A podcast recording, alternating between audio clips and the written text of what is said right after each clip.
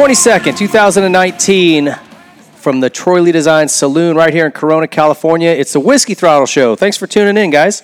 We have got motocross legend and former national motocross champion, former supermoto champion, Micky Dymond here today with us. So, really, really excited to get into some of his his career. Um, he's an interesting cat, and he's been through a lot of stuff.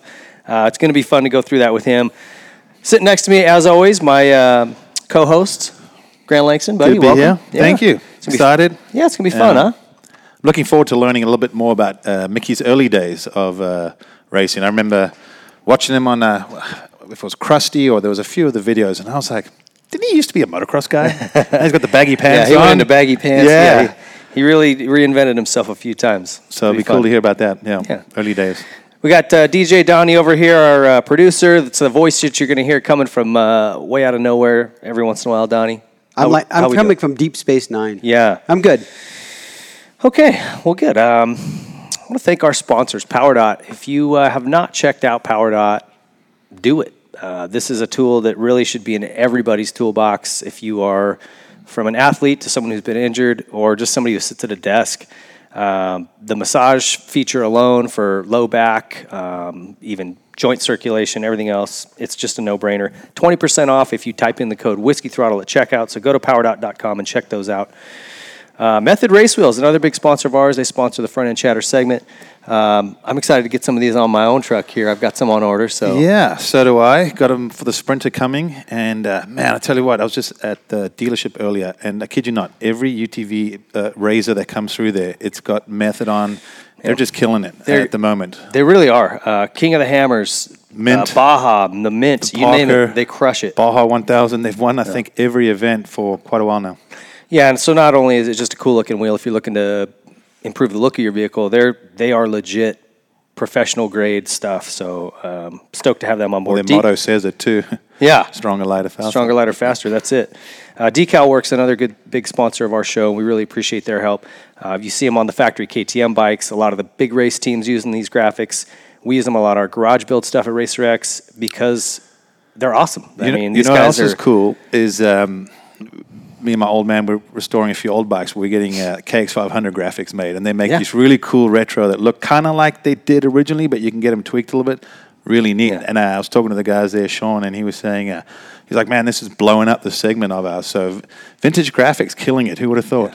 I know it's crazy, right? But um, that that whole segment is grown vintage, and I guess what Yeah, I guess you still call it vintage, Yeah, post vintage is, Yeah. is usually what they call it. Vintage, I think, is technically 75, the year 75, and previous. Yeah. Everything since then, we just say historic. Evo, Evo Yeah, One, exactly. Revo. You know, I know, the names are too confusing. Anyway, they'll make you. The cool thing is, you just say, "Hey, I want my bike to look like this," and show them a picture, and they're like, "All right, we got that," and they'll build it for you. Uh, or they have pre-made stuff if you're not sure what you want, so you can scroll And through the semi-custom, too, where you can take some of the basic lines and put your sponsors and names and all that in there. yeah, and we always talk about how you can buy plastics. They own. A, they have a company that owns plastic, so they will actually. You can purchase the plastic, have them mount the graphics to the plastic, ship it to you. You just bolt it on. It's so easy.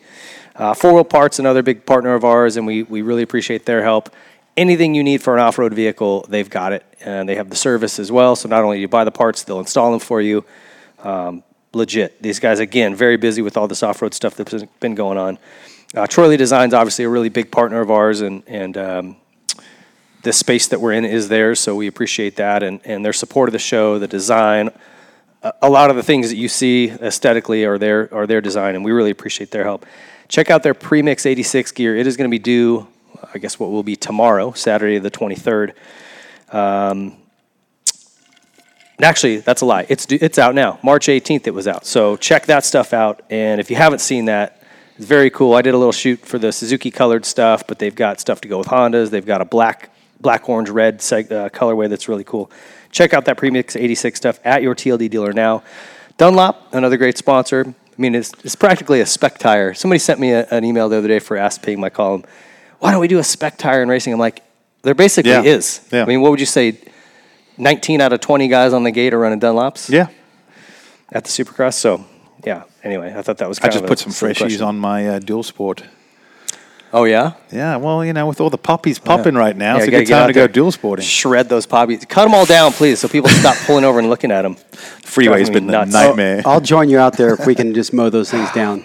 Uh, Pro- hey, you guys are going to have the environmentalists on our ass here pretty soon. Yeah. yeah. Screw those guys. Uh, Pro Circuit also another great sponsor, and uh, these guys, their motto is "We race," and damn it, they sure do. Um, they've won eight straight now between Adam Cianciarulo and and uh, Austin Forkner. So they had a couple of years there where um, some of their guys had some bad luck. It's was kind of a, ru- a rough run for Pro Circuit as Yeah. historically for them. Uh, they're back in full swing right now, just crushing it. Yeah. Looking very good to wrap up both both coasts this year in Supercross. Um, Adidas, another newer sponsor to us. They've been a part of the Troy Lee Designs crew here. They actually have a partnership working on different projects. They did some of the helmets for Notre Dame's uh, one, one game a year there. Um, they just do some really cool things together. And they've got a new shoe. Actually, you've got one of the colorways, and I got one here. So this is the Sealy model. Um, really, really dope. So it's got the Troy Lee Designs logo here and uh, designed specifically the colors by Troy. So very cool. That is going to be available March 23rd at select Troy Lee Designs dealers. So don't know what that means. If your dealer near you is a select Troy Lee Designs dealer, if they're not, go in there and tell them what's up. Say, hey, give me these shoes. So uh, we really appreciate all of our sponsors. And, uh, you know, something that um, was really important to me when we started this program was I didn't want to just bring people on because they had cash in their wallet. I wanted companies that I really, really believed in because it's kind of our names on this stuff. When I say, sure. hey, go to Decal Works, it's good stuff, I mean, I mean it. I, I don't have Yeah. any problem sending you there. I don't have any problem telling you to buy a Power Dot because I know you'll get it, and if you use it, you'll like it. For sure. And it's the same with every single one of these. Um, there isn't one company I wouldn't put my name on saying that their product is the best, period. So the nice thing is when you look at it, they are all proven companies. it- there, there's, Power Dot might be a newer uh, version, but if you actually go look up the science and the information, uh, you'll see why they're growing at a rapid rate. It's proven science. They just made a better mousetrap. That's the bottom line. And it's owned. Uh, Lance Armstrong bought a, a, a major stake in that company to give you an idea of Why? Because he believes as Um, he well. believes in it. I mean, he's a guy who understands it and gets it. So big thank you to all those sponsors. Um, we really appreciate it, and and, and go and support those guys because that's how we're able to continue to bring the, bring you this show and cool guests like Micky Dymond. Uh, last thing, I want to just send you over to RacerX. Go to digital.racerxonline.com and check out their new digital edition. They're giving it away free this month, so um, if you have never read a magazine digitally, go there and try it. You get you know get to try this month for free and check it out. So it's a, a scrolling format. So instead of where you had to swipe from page to page, now you just continue to scroll. There's interactive ads and expandable videos. It's it's cutting edge. It's very new uh, for anything we've ever seen in our sport in particular. So um, check it out. It's uh, obviously getting reading magazines digitally is getting more and more popular, and we're just keeping up with those times there. So check those guys out. Um, digital.racerxonline.com.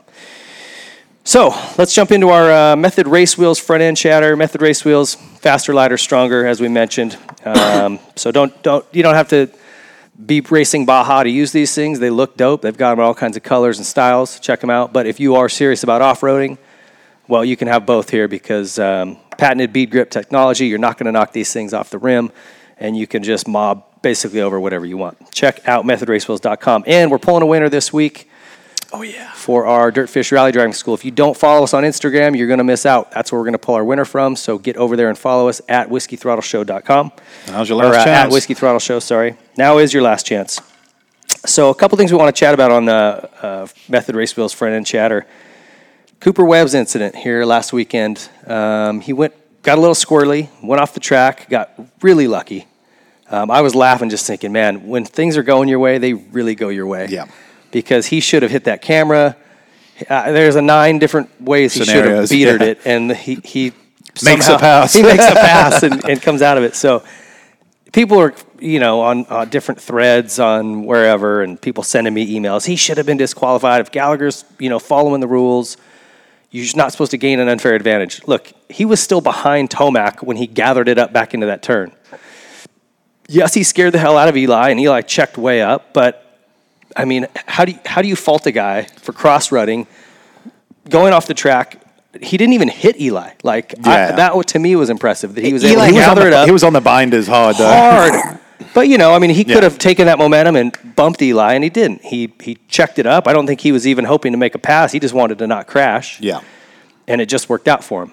It that- looked like Eli had eyes in the back of his head. He had cat-like reflex. When it came to not getting hit, You saw him Well- go way out of the way. Well, I think what it was is because of what happened with Cooper. Kind of, you see, just does one of those we used to joke, you know, um, and he jumps off the track and he lands on that tough block. But I don't think um, Eli heard that until the very last second, and I think he may have even seen this orange fender out of his peripheral, thinking, "Whoa, this dude came out of nowhere. He's going to t-bone me." When he went and watched back, he probably feels a little bit better, like, "Oh, the guy wasn't coming to kill me. He Yeah. was just trying to save himself." I'm sure But- he was pissed at first. yeah, but but I think at the last second, because a lot of times when guys are looking through the corner, you can just see that orange fender coming, and he does. He stands it up. But getting back to to Webb, um, I watched it and I still thought, oh, there's going to be some comments about this because exiting the corner is where he seals the deal, and makes the pass. But he didn't gain an advantage, and, and technically he never left the track. He was never off the track. He landed on the tough block. To me, that's the gray area. So. I, I I don't see a problem with that. I don't. To me, he didn't ever leave the track and gain an advantage. Yeah, you know, we've talked about this before. There's there's going to be things that are just subjective, and Gallagher and those guys have to make a call. They're not always going to get it right. And it's we've not been going to be the critical call on you him. like. It, sometimes I think they've made bad calls. Yeah. I think uh, DQing Chad Reed years Yeah. ago when he bumped Kennard, bad call. Don't black don't black flag the guy. You can't come back from that. Let him finish the race. You could sort it out after and fine him. Uh, you know, Warn give that money to the. Alpine Stars medic crew. There's you could do good things with it that was by no way you, the, you the- black flag him. It's just he just pulled him out of the race. Again, it's just I don't think that was a good move. But here, I think they made the right call. That was no way a, a faster way around the corner. He wasn't making a faster way. I mean, he was going the slower way around the corner. He, he just theoretically came in the corner a little bit tighter than normal, so he was going straight in. Um, but there was no real advantage. I think what it was was it caught gave Tomac a scare, and he had a disadvantage by standing the bike up and losing all his momentum. That's really what it came down to. Yeah, again, it's a very gray area, but Well, how do you make a rule about that? You say, oh, if you leave the track and gain an advantage, you'll be penalized. Yeah. Go watch that and show me where he's off the track. you you'd have a rule book as thick as a King James Bible if, you, if that's what you did. If you played unless- every scenario, Unless out. we're doing like a strike zone where there's an imaginary line over the hay bale that Yeah, goes re- red or green. But in, in the way we've done it these days, to me, you couldn't really make a call or turn. And it's not like you're on the radio going, hey, give that position back, like NASCAR or something, if you went below the yellow line or something. This is a race. Yeah. You can't make that, you can't tell someone to give that spot back in the race, nor would, if I was Webb, would I have thought that I needed to. No. And again, I, I think it is subjective. It has Yeah. to be our kind of racing, the, as dynamic it is. There has to be some. There's going to be some subjectivity, and I think what Gallagher looked at was intent. Cooper wasn't going. All right, I'm going to jump across this lane Yeah, and set him up for a pass. He, he cross-rutted, and he was just praying to God he didn't hit that camera that was right there, and he barely missed it. I mean, inches. That could have been a bit So- of a rough one. Yeah, so I, I think when you look at the whole picture, they made the right call. Uh, another thing I want to talk talk about here: five winners so far this season. Doesn't happen often. We got that, and uh, this past weekend, all winners were in the top five. So even though the points are kind of spreading out a little bit more now, and it's looking more like Cooper Webb's going to win his first Supercross title. Um, it's cool to have all, all five guys that are in the hunt up there Yeah. in the in the thick of it. Well, it kind of reminds me of Micky's era where there was ten guys, and you know Yeah. there was weekends where any one of them could have won.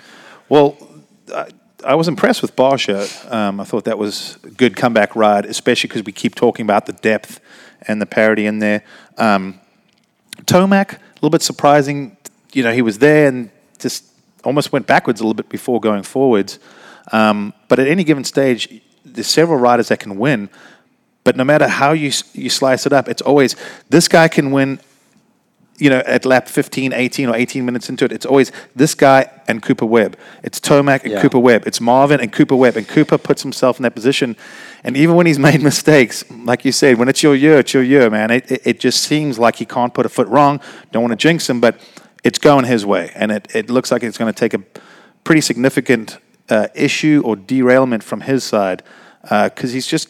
He doesn't have a weakness at the moment. He's good on his starts. He's good under pressure. Even when he's not the fastest guy, he'll still get a third place finish out of it. And it's hard to make points up on guys when they're bad days at podium. Yeah, yeah, amen. Still, Well, Marvin Marvin looked pretty happy with that win. I haven't seen that guy look that Well, happy. you know what? I think that was something that he's been expecting for the previous three or four rounds. Like he's been in position to win and sabotaged himself And this time it was like, you know, sometimes you can tell it with guys. Like, I got the monkey off the back. like, you could see the relief, the tension coming out of him. It wouldn't surprise me to see him win A few more, three yeah. or four more now between here and Vegas. Yeah. And once once you get that momentum, you're like, okay, yeah, I can do it again. Yep. Let's let's keep it going. So, no guarantee, but uh, Cooper Marv's, a, looking Marv's a, a momentum guy. If you ever watch Marvin, it's like that diesel engine. And once it gets going, then you, like you said, then he can start rattling off those those wins. And it has to question the severity of his injury coming into the season. Really, I mean, he's looked faster and faster and faster this middle of the, the season. Well, he even Oh, talked sure. about it on the podium this weekend that that uh, he- he's been, you know, not wanting to put that knee down and kind of he hasn't had. He said he didn't run until this past week Yeah. because it hurt to run. So I mean, that right there tells you if it hurts to go run, uh, it's hurting while you're out on the bike. So he's and that distracts you, and so I'm glad to hear his knee is feeling better. And um, It'll make a good uh, run for this championship. Having Yeah, a lot of fun. good guys that are healthy. and you might see a lot of tension over there in that KTM pit as that tightens up. Well, then you throw Baggett, and he he can do that. Well, I'm Yeah. not really anyone's teammate, so How good was goes- he, man? Yeah, he was so good last weekend. He's been my um, unexpected standout of the season so far. I would Absolutely. say. Last He- two years, he's been great Last year I saw that, and I was wondering. But then there were also some races last year where you were like, Yeah, "That was that was borderline pathetic." he's hot or cold. yeah, but he. But this year he's Yeah. he's almost hot the whole time. But still, two, three years ago, that guy was an outdoor only guy almost. I mean, that's how you, you consider him. Now he won this year, and he was right on Marv for a couple laps. you right on. he's had a couple rounds where things go slightly different. He's won a couple more races. yeah, you can't can't call him an outdoor guy only, which is is awesome for him. Uh, last thing I wanted to talk about, and we kind of touched on it earlier, is eight straight wins for Pro Circuit now. Um, these guys have found their found their groove. They they've always had competitive machinery. It seems like um, Mitch and the guys will work as hard as they need to work to make that happen. Absolutely. Well, y- you remember from when you raced there in, in the from in the '90s, they quickly became the team to beat, and then it seemed like even in the early 2000s they were doing well, and then championships and wins started becoming few and far between. And it was hard, it, wa- it was interesting to see the team that had so much dominance. And then everyone was talking about Geico, Honda, uh, Red Bull KTM, and uh, the Star Yamaha team. And I remember thinking, I said to Mitch one day, I go, it sucks because there's no rhyme or reason. You've got the best riders, and he was hurt, he was hurt, this happened. And he's like, I just believe you keep doing the right thing, and it'll all turn around. And, and, and after their drought, I got to imagine it's got to be refreshing there. You know, for a team, you know that saying, once you get used to winning, it sucks not to win. So for them to get back, um, especially with that East West shooter, I thought that was really cool to see. Everyone loves to, to see which coast is kind of doing the better. And uh, I was surprised because when you watch Forkner, sometimes you're like, I don't know if Cianciarulo can beat him. And then I know it was one race, and there'll be another one, but it just shows you how strong those guys are at the moment. Yeah, it is. That w- the West is tight. Uh, there's there's some several good guys up front there, um, and I gotta wonder if they're losing weight over there at Pro Circuit up to this point. You, you know the pizza routine. they- They order as many pizzas as you can handle on Monday morning if the team wins on Saturday night. They've been doing that for years and years. So the last couple of years, they've probably slimmed down a little bit. Low carb diet over there. I was going to say, the pizza joint's a little disappointed too. Yeah. They're watching Supercross, cheering for any green bike in the 250 class. Uh, all right. Hey, that was our Method Race Wheels front end chatter. Um, PowerDot's bringing you our featured guest today. Go to powerdot.com. 20% off if you type in Whiskey Throttle. So do it. Check those guys out. I want to bring our guest up today, Micky Dymond. If you are familiar with this guy, then you know. Uh, if you're not, shame on you for not knowing your history in this sport. Uh, Micky was a legend in the 80s and 90s and uh, 125 national championship with Factory Honda. Come on up, Mick. And um, went on later to ride for Factory Yamaha, Supermoto Championship. We're going to cover all that. This guy's been uh, just one of the most interesting dudes in our sport for a long, long time. So we're stoked to have him here today. He's slowly working his way up and putting his headset on here, It's that age thing, Micky. Looping it around. Oh, Oh boy, oh boy. how many interviews have you done? Uh, hey, buddy. Hi, thanks. welcome to the show. Yeah. Dude, so when uh, I, I'd been bugging you for a little bit to come on the show, and you told me you were coming down south, I said, "Done. When, when can we have you on? Let's do it." So I'm glad you made it in, made some time for us. Thank you. Thanks for having me. How you been?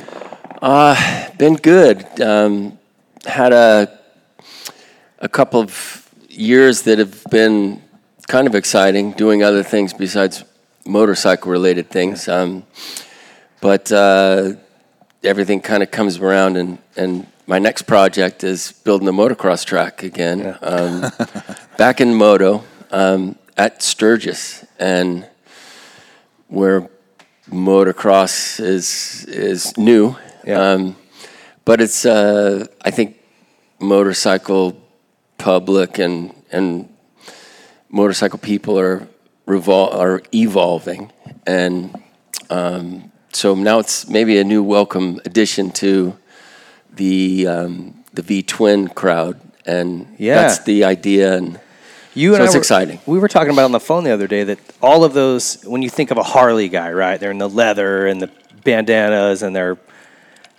however they are, whatever your opinion of that crowd is.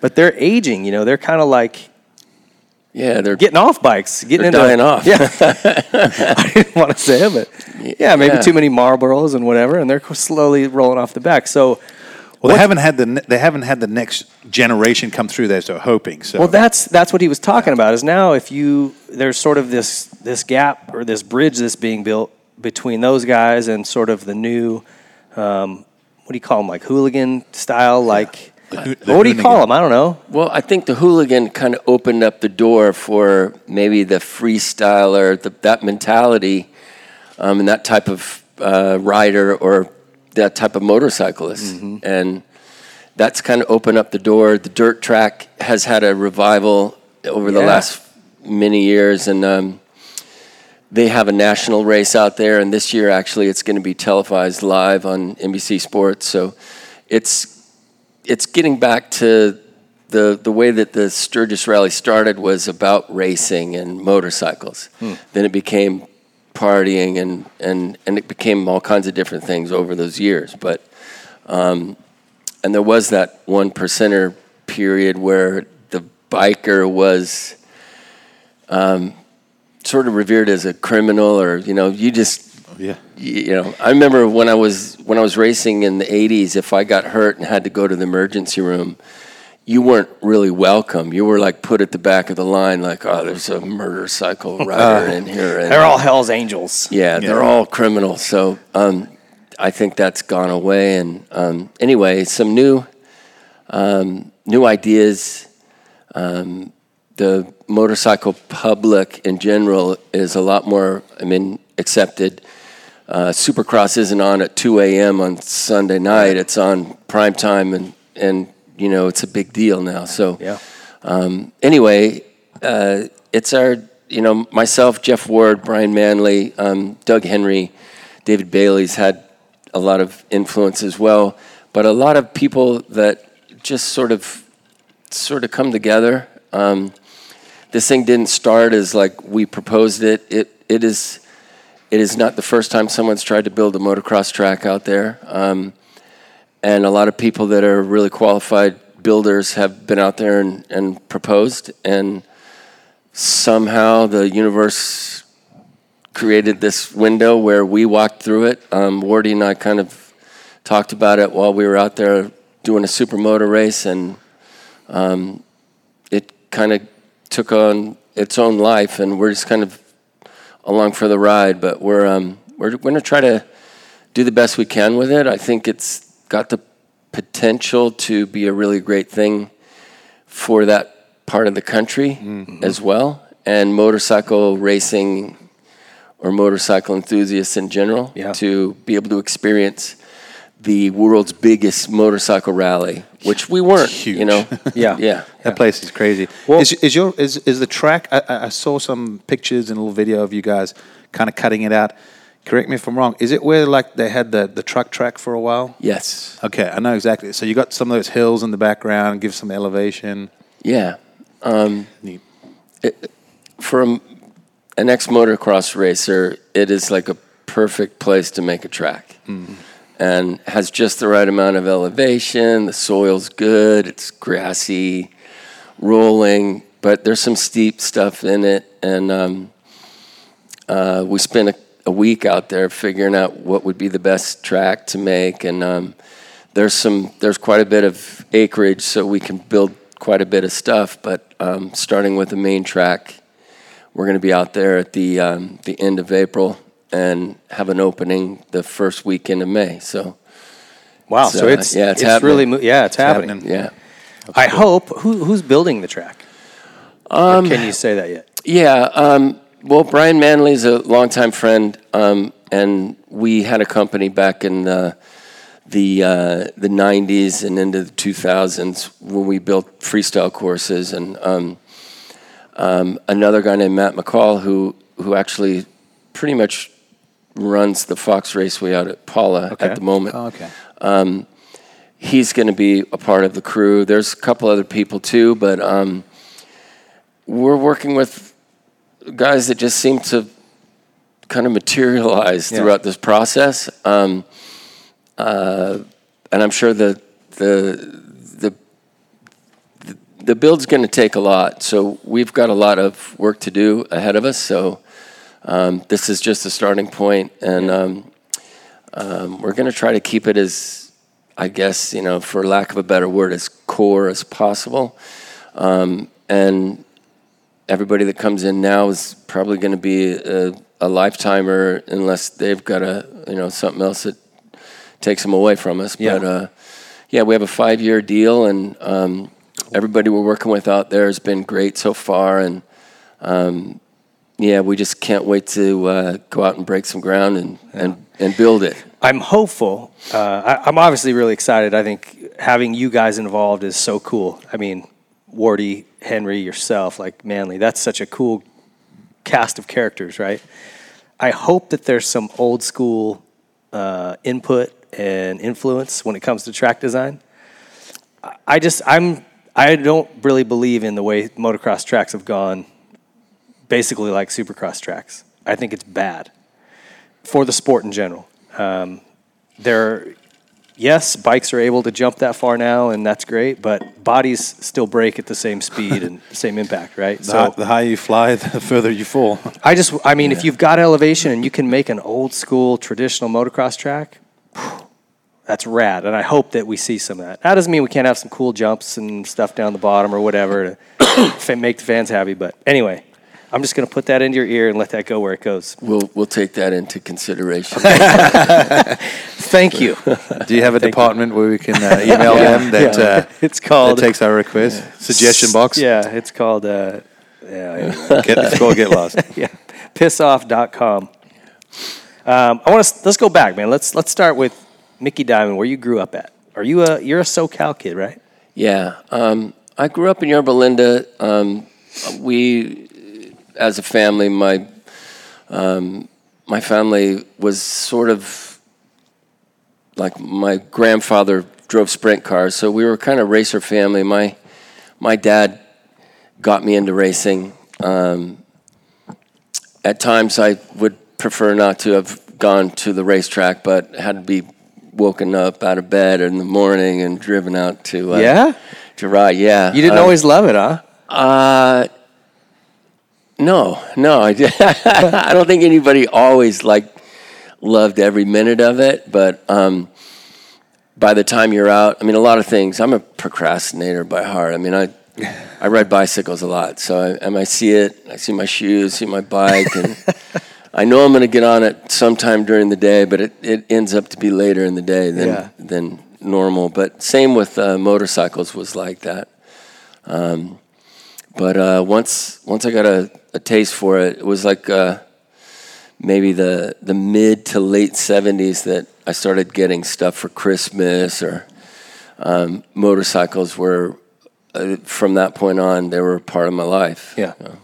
So there, there, there became a point where it was you did love every second of it, right? Couldn't get enough, Yeah. Um, or were you always a little bit like, eh? Uh, when I was younger, um, I liked it. I, I loved doing it, um, but I wasn't like head over heels with it. And then uh, when I first started to feel that way about it, and I liked to go race, I wanted, you know, thought about it all week at school. Um, we had a barbecue after I did a race out in uh, Escape Country, Okay. which was a this was like maybe the late seventies.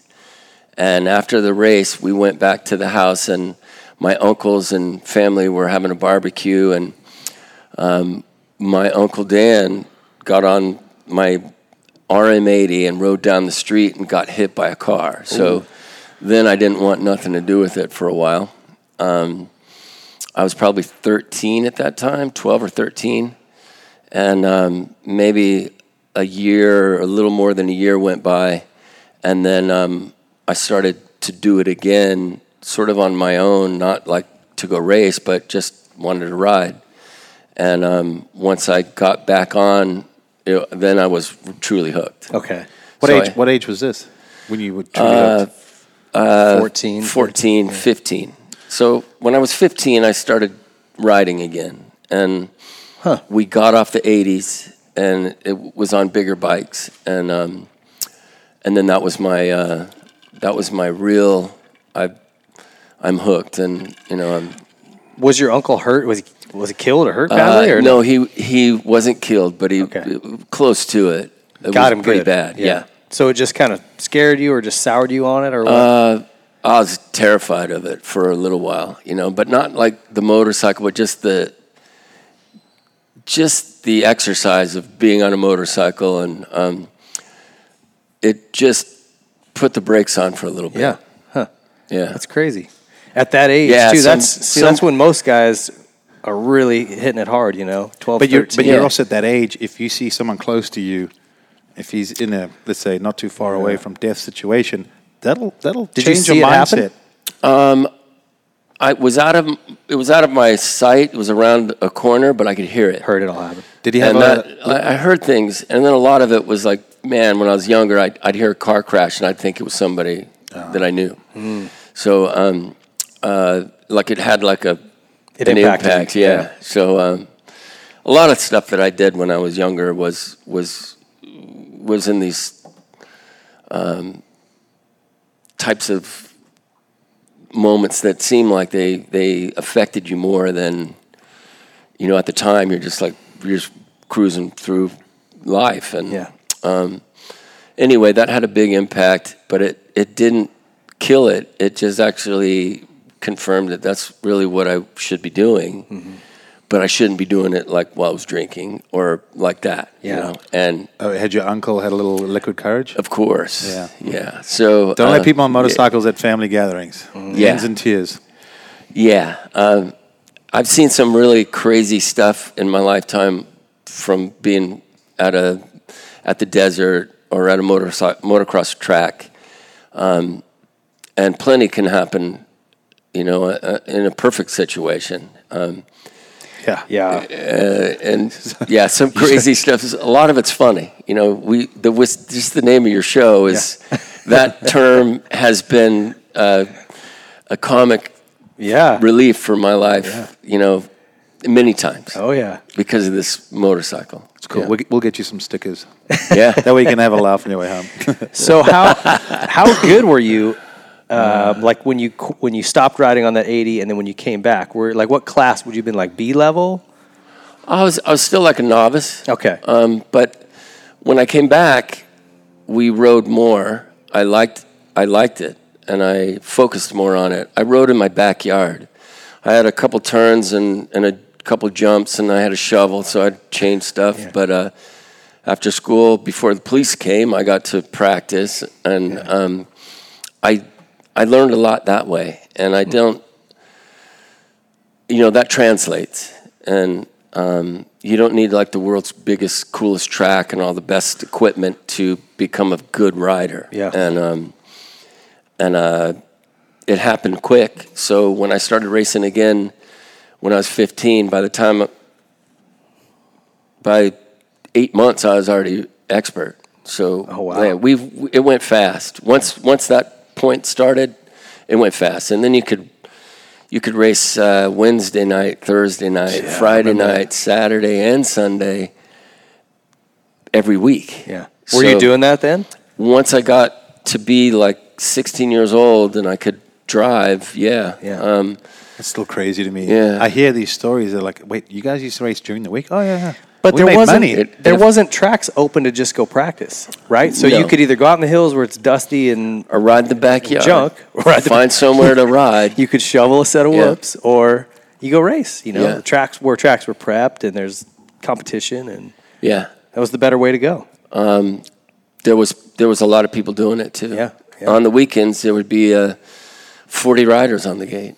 Crazy. And you know, for the Golden State Series and those races that took took place, you know, preseason, they were you had to qualify just Yeah. to make the mains, and there were forty rider mains, and there were there were factory guys in the Everybody, class. Yeah, everyone yeah. did them. I know. Wardy, Yeah. RJ, So Dogger, crazy. you. I mean, like it was a national, basically. Like They half were good times, you know. Yeah. There was uh, when I was younger, you know, summer lasted forever. You you you just had more time. Um, you didn't have responsibilities Yeah, and yeah. jobs and things, but um, man, I, you could just I could go to school. I could show up two classes late to school. I mean, it's, it affected my. I wish I had put more effort into the schooling part. You were getting straight A's. Is Yeah. what you're telling me? Because once you're done racing, once you're done racing, you, you can't go and just fill out an app and get a job. Yeah. Well, you could pay someone to get you some A grades. Apparently, you can something. pay to get yourself into Yeah. USC if you want. So, Yeah. need about a half a mil. Come on, And, mom and uh, dad, where were you? Yeah. So, um, who were some of the guys you were racing with around that around that time? Um, we just ran into one. Billy Keefe Oh, was he, he was an open class racer and rode pro circuit. Husky. He was a husky. guy. Husky guy. I was a Maico guy in the early '80s, and then I went to Husky, um, '83, '84, and then 80, 84 and '85 was Husky. Um, but '83 into '84, I was like the last factory Maico rider, or one of them. So you had factory support and everything, huh? Considering that was the, the the factory wasn't very big, and it was Yeah. in Virginia, and it was like three people. Yeah, Because they just send you some bikes and parts and go, here you go, yeah. kick ass, Uh, bud. and it was good outdoors. I mean, I I, I didn't know any better. Um, I was I was young. I uh, the bikes I rode were at the time. The Husky was like a, a real motocross bike when you bought it. Um, and the late '70s or middle '70s, they actually started making the motocross bikes that you bought. The other ones were like conversions from street bikes to whatever. And so Husky wasn't bad in into the 80s and then probably around 1980 the Japanese started to really Ramp it up. im- yeah and they they raised the level of the equipment quite a bit. So um, then Husky was like you know we were a second class citizen on a bike you know. But it was it was still good and you know we we we did a lot with what we had. Um, they didn't have the money the Japanese had, but um, it was still enough to help me to, to like boost me into a factory ride with yeah, Honda. yeah. You, you and you. I heard you and Bill Keefe before the show chatting that um, he was always a pro circuit guy. He and Andy Jefferson were kind of the husky pro circuit guys, and you were you rode for a different um, different person that helped you with with bike setup and stuff. Yeah, Cycle. What was it called? Wheel Wheel Smith. Wheel Smith. Yeah. Wheel Smith, and it- it was Were they a Maico dealer? Yes. Yeah, yeah, yeah. Greg Smith, um, when we started, that's who my dad, I just kind of lucked into it. He liked Maicos. I was Your dad did. 130 pounds and, and 15 years old, and, and I had a, you know, he brought home a bike. Hey, look at our new bike. You know, I was like, what is it? It's a 450. 450. And I, like the first time I rode it, I like stood it up. They're tall too, right? Weren't they really tall? We had to lower it Yeah, so I could sit on Okay. it. And um, Was it a 450? Oh, it, it was a four. there was a- 440, wasn't it? There was a It yeah. was a 440. It wasn't Maico made that 490. They had 490. a 400, a 450 in 80, 80 and 81. 82, they, they did a 440, and then there was like a, there was one that was like a sway back, and that was like, that was maybe 83, Okay, yeah, yeah. That, and that was the last one. It looked really cool. It was the one that Magoo did the layover jump without Yes. the tank and seat on, you know, with a baby bottle of fuel, and he took a picture. And which, by the way, I got to ride with Danny a few times out at Saddleback, and um, he was something. Yeah. and um, creative, but fearless, like fearless to a to a fault, you know, and um, but always like just a a crazy, super warm and and and exciting guy to be around. Yeah. and he was like the Maico legend, you know, because he he raced and straight up put it to Hannah one day at Saddleback, and even though I don't think he finished either race, he was putting it to him before the bike failed. Yeah. He was. Um, he. wa- I, I kind of missed his era. Just you know, I just was a little too young for that. But mm. the stories that I hear, like, what a cool experience to be able to have watched him and known him. Right. I mean, it just seems like it. Yeah. The pictures I see, where he he's just. Well, there was, He was, was one of those guys that would just blow you away with what he'd do, huh? And there and- wasn't yeah. a lot. I mean, there wasn't internet. There wasn't Yeah. video. You couldn't take a snap with your cell phone and cover the guy. And but I went out and spent time with him out in the back of Saddleback and and watched him do things, and not do it just once and like, you know, like brush himself did that. off and like yeah, he would do it multiple times. Is this And what you wrote would- up here? Would scare people. Um, yeah, that's like 82, 81. Yeah, that's an 82 Alpha. That was the, uh, I think that was, that might have been the 440. That those is- things had so much travel. Or was that a 490 by then? I'm I losing think- track. I- there were 490s too. I have I have a couple different I rode, I've ridden a 81 490. And, you know, uh, vintage event. yeah, but it, I mean, the suspension's been done. Yeah. The motors had a little bit of work. They don't like to stop with No. those brakes. No, you know what's funny? is It seemed like whether it was cars or bikes, you know, cars were in the '60s, bikes maybe in the '70s, but they all came, they all started figuring the horsepower first. So like the muscle cars, they could haul ass in a straight line, but they didn't handle, and they didn't stop. The same thing happened to motocross, and then they started breaking down, kind of like Formula One, and like you were saying.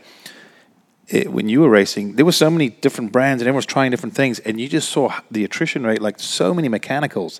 It's funny you don't ever see that these days. Yeah. I mean, if a bike breaks, everyone's like, "What the hell happened?" Yeah. You're like, uh, "It is a machine." you know, it does happen. It was common. Like people broke chains. People had DNFs because their bike seized. Um, there's not a uh, you know Throttle I- cables breaking. Like My- I've heard of all kinds of. my dad used to take care of the bike, so it would be like he'd scrub the chain, chain lube, Wire brush. put put fuel in it, and I would race it. Occasionally, he wouldn't you know forget to put fuel in it, and it would, when it ran out of fuel, it also locked up. So the motor would lock up, bog, and I would usually have a wreck, and and he would be like, "Oh, damn, I forgot to put fuel in it." uh, but Thanks, but Dad. They they were they were up to the rider, who was me. I couldn't tell you what what the proper you know uh, carburation was with it. I would just say, yeah, it runs. You know, it runs, runs okay. It's it's pinging a lot. You know, like. But It's about a they all- grenade, but it Yeah. sounds pretty good. It's on the verge of, and then they would check the plug and be like, look at it, and like, well, it's Oh, white. yeah, that It's was that bright thing. white. Yeah, that's probably lean. yeah. Um, so it wasn't. It, there was a lot of DNFs. Yeah. Um, even in the nationals, there was like usually during the season, everybody expected to get at least one DNF for one Yeah. reason or another. Even the Japanese guys were. It was about that time that it was breaking that mold where everybody had to finish. Hmm. You know, you have to finish every race, get points every race. Going back, I want to go back real quick to Magoo because it's, it's not everybody that really got to be around him. What what else would you say about him? His riding, his personality. What else? Uh, did, what impression did he leave on you? Well, there was times he could. I mean, I saw him, and he was the fastest guy on the track, but he was also the slowest guy on the track at the same time. You know, like capable of unbelievable speed, but he his will and his bravery made that speed sometimes. Exceeded his talent, maybe. Oh, yeah. yeah. Um, there was a lot of guys that you just saw, even like you know, like today, like the Supercross. Everybody's capable of having great speed and great night. You know, like and it is great. You know, besides Roczen not winning, I mean, he's next. Know, I go, I. I, I've been hoping for him and Marvin, and now Marvin's got one, so m- maybe him next. But everybody's got this ability to, to do it. Right. You know, Yeah. and it doesn't doesn't mean that it's always there, but you know, like Baggett's Baggett's learning that he can do it all the time, which he's always had that ability. But psychologically, it's that's in between your ears That's everything. up there is everything. Yeah. They all got the speed. They all they all have good trainers. They got good people, good bikes. All bikes are good. Um, and that's there was a lot of guys like that, and I saw them come and go. Some guys, life creates different passages for everybody. Um, people that stayed in racing, some of them settled into their sort of their their wheelhouse, I guess. Comfort zone. and then some guys some guys rocketed up. Some guys just said I, you know it's my time. I'm going to take it. And they did. Um, So did Magoo have, uh, I guess, just more will to win and bravery than he did talent, and he he would be hundred percent on those two, even on days he didn't. i'd say Have that's it, or- yeah that's pretty good. Yeah. that's a pretty good assumption of what he there were times when it was all it was all good and he had great Yeah. skill and and and he put it just where he wanted it and it all worked out but if you can just go back and imagine, like the Trophée des Nations, when they had the, the two weekends, they rode 500s one weekend, 250s, him dominating every race Yeah. against everybody. Everybody. Nobody else could beat him those, those two weeks. So he's capable of putting things together that, that nobody is going to repeat. Yeah. You know, like, okay, a couple times, uh, you know, on the same day, maybe Herlings and, you know, guys that are at their very peak Yeah. and they duplicate it, but give them four motos and two weekends and see what happens. Right. Um, you know, it's it's almost impossible to get your head around the way some people have risen to those moments, Yeah. and that's a guy that did. Um, some of the things he did were were scary, you know. And, When he I- jumped stuff Oh, my before he God. he- I was going to say, Yeah. he just strikes me as a guy you watch going, oh boy. like what was the jump at uh, uh, Saddleback? Bonsai or what? What was the well, there was a couple. the There step was up going up? The one that was called the that was called the Magoo double The jump. Magoo double. Okay. because he Yeah. was jumping, and I think he was jumping at past ten every lap or something. It wasn't, in hindsight, it wasn't really that gnarly, but put an old bike, Put it in context. yeah, Yeah. put something that's like really gnarly today, like some quad James is doing at a Supercross, and throw him on a twenty-year-old bike Yeah. and say, "Hit that line, show me." Yeah. So, and th- there was some things that were really Wow. just in my opinion they were like you knew you were going to get hurt but we always and as a racer you didn't think i'm going to die if i did that you're like Fuck, we get messed up Yeah. you know Yeah. um, but He didn't have that voice in his head. no he didn't have it He didn't have that moderation. there's a there's a thing in your brain that does that and his that sense danger or fear it wasn't as you know it wasn't as it was way ti tuned down It throttled It way all down. dialed Yeah, down he choked that thing right in. I, I wrote something in Race Tracks recently about um, this show and the guests that we've had on, and I, I made a list of the people who I, I, I wish I could bring them back and have them on here. Nicky Hayden, yeah Magoo was one of the guys. Um, anyway, uh, that's why I picked your brain about him a little bit. We obviously can't get him back now and have him on, but he would have been a yeah what a cool guest to have. You know, just what a cool story he had. Um, okay, so so tell me about your first amateur when you started really going out and, and like doing well. What, what was sort of a turning point for you? Well, uh, the intermediate class at Saddleback. Okay, And on the Mako then before you went to Husky. uh, we we ended up getting a Honda 125. So I had a 125 and then an open bike. Okay. So I rode two classes. Um, then eventually 250s. We rode pretty much. We rode pretty much anything we could we could get, you know, for a little while. Um, when it was my dad and I, um, which was which was great because we ended up developing like a community of people. So you parked in the same areas, and Yeah. yeah, yeah, yeah. um, Pro Circuit was great because they, they had they'd always have riders that, that were like Jeff Jennings or even uh, like Marty Tripes would, would show up and ride bikes for Mitch and um, and then their guys. The, there was there was quite a few of them. Billy Keefe, um, uh, Troy was always a part of that group too, and um, uh, there was just some really cool people that always were parked over there. We parked here, and um, Bruce McDougal is a is a guy that's like was a factory guy, rode Yamaha. I always Honda. remember that name. I've heard the Yeah. name, and it always sticks in my head. and he had some family, and he was still racing and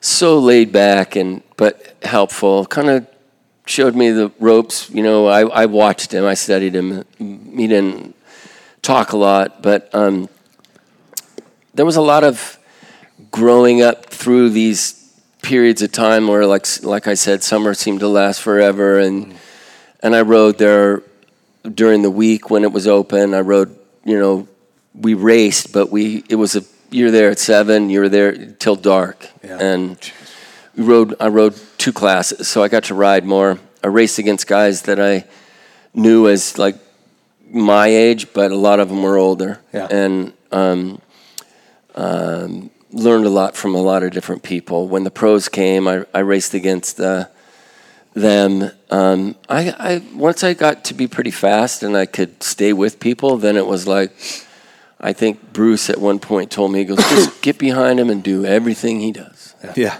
That's a great And- way to learn. yeah, and I and I Yeah, and I did that quite a few times. Yeah. So Yeah. Well, yeah, makes sense. I grew up kind of uh, in Arizona when I was in that age, right? And I would just jump in behind Button or Sean Kalos or Jimmy Gaddis, and I was how how long can I stay with them? You know, where are they breaking? Where is it? What lines is he taking? You know, and I would just follow them as long as I could until they pull away from me, Yeah. and then I cut the track. Well, that's, and uh, cut right back in. but that's behind 'em. literally like monkey see, monkey do. I mean, It's if a you great have some basic skill and understanding, that is a good way to learn too. Because if a guy gapped you in that corner, what, what do you do? You go, "What am I doing wrong?" And Yeah. then you go, "Awesome! What am I doing wrong?" They're like, "You're extremely slow." yeah, Well, you don't It's know simple. what's po- what's possible Exactly. until you see somebody do it. and You're like, holy shit! well, I- I think we can all relate. Supermoto, Yeah. like when we went supermoto, like how many times you like, "Oh, I don't know if it's going to stick." You know, when you laid it in on the rubber, and you're like, "Oh, you know what? These things are better than my dirt bike tires." what was that dirt track guy that would come in and he would be just leaned down, scraping his whole frame on the ground? You remember he came out and did some races. um, well, there was a couple. I was going to say which guy? I saw Yeah. several. There was a guy named Matt. Um, uh, I think I know who you're talking about. yeah, uh. Persley? yeah, Matt Persley. Persley. Whoa! Matt Persley. Matt Persley. Where'd that come from? great. There was, a, there was, was- another guy that I'm thinking. There was of. smoke coming off the Yeah. tire, and, and you're like, you stood up. You're like, what's going on? You know, because you haven't seen that before. Was it not uh, It made me intimidated. the guy from Australia. This was a famous Mark Doug Chandler? tracker. No? Doug Chandler was another Chandler, one, but yeah. there was a there was a guy that wrote a Husaberg um, from Australia, and um, and he just- Herfoss? no, well he was another one, but Yeah. um, it was Mark Avard, and he Oh, I remember that. and then Yeah. he rode to Suzuki, um, but he was a guy that would just hack it in, and it would like startle you Blow your sometimes. Yeah, Well, So I- would you do SMX on Saturday, all Saturdays? SMX at Saddleback? Remember that was a Saddleback motocross. Um, I did a lot of Saturdays, and they ran forty-minute motos. I mean, they they did. When I first started, even the nationals, I think, were forty minutes, and there was you did there was one twenty-five, two fifty, and five hundreds, and they ran it all in one day. If you had to qualify, it was Saturday, but there was four, there were six motos during the day. Each of them had long motos, and shoot, when I first started, I think they had three. There was like the, you go to race locally, there was three motos during the day. I I don't suppose I had fans at these events. I mean, no offense, but I couldn't imagine. I mean, I remember the GPs when I went there the first few years. I didn't qualify for one or two Yeah. in my first year, and, and then I'm sitting there watching. I'm like, oh, I need to watch and learn. I'm all disappointed. And I remember halfway through, I was like, well, ADHD is kicking in. Like, this is boring. Hey, you, Uh, you talked about um, at the local races here where you guys would have groups kind of camping together and parking together, which was such a cool phenomenon back in the 80s um, and early 90s, I guess a little bit, but it's it's changed now, I think, a little.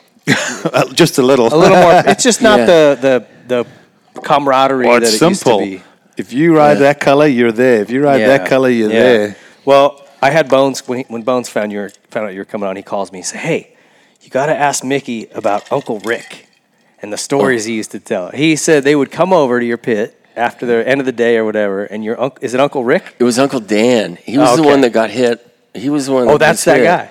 He said he would tell stories. It was like so fun and entertaining. They just hang out at your pit Uh, yeah, there was. Well, there was. There were like real things. You know, it was just telling the story of like what happened. Yeah. You know, we went to the desert and everybody unloads, and you know, you ever you go out and everybody unloads, and there's always somebody that throws their gear on and hauls butt.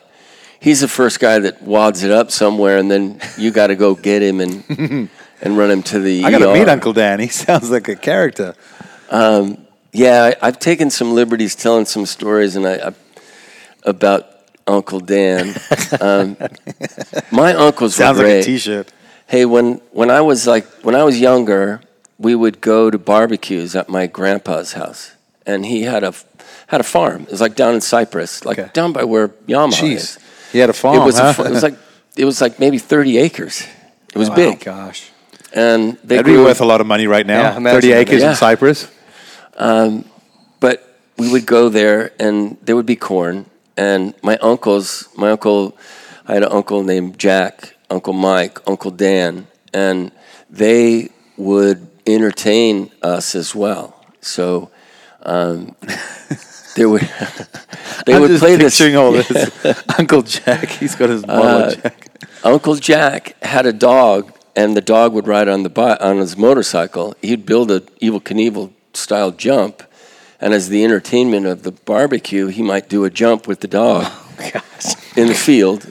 Um, and all the kids, you know, would be taking, doing fun things, playing, and the uncles would make ice, like homemade ice cream, and the and the thing, and you know, you'd have to put ice and Salt salt, yeah. and spin it, and everybody was, you know, you know, had something to do, had Yeah, a job involved. Yeah, yeah. and um, and then they played skits and scared the kids. They had this this legend of the corn bear because there was corn right there at the ne- edge of the barbecue. so they would get in there and, Beware and the corn roar and Oh, start knocking bad. corn down, and um, we would all run, you know, climb under a bed or something. Um, it was always super fun. Um, that tradition, you know, is, is still survives a little bit. My my my younger brother Rick has, um, you know, the the holidays where they do, um, you know, Christmas Eve at his place, and you know, there's still that. Yeah. So it's it has survived. It's not the same. Well, you don't have a 30 acre ranch down in No, Cypress no. anymore. Plus, uncles are becoming a little bit older, so jumps Yeah. are getting smaller, the tricks are getting weaker. Yeah. They forgot their half their tricks. That's so great, though. Those family uh, traditions. the it actually bear. brings back some Yeah. memories a little bit because I felt like we had this lovely dysfunctional family growing up as well, and we had these events, and there was a there was about a 50-50 chance someone's going to be in the emergency room by the end of a family get together weekend. So Yeah. could- I feel like relate we're kinda, Uncle yeah, I Dan. was going to say I may have Yeah. been one of them once or twice, but I think you know when when Dan was hit by the car, he and his girlfriend or his wife at the time, um, she he had a few Yeah. uh, wives. Um, there's some stories by themselves, but um, I think he rode over on a like a stretched out Harley with a like with a big a big chopper Yeah.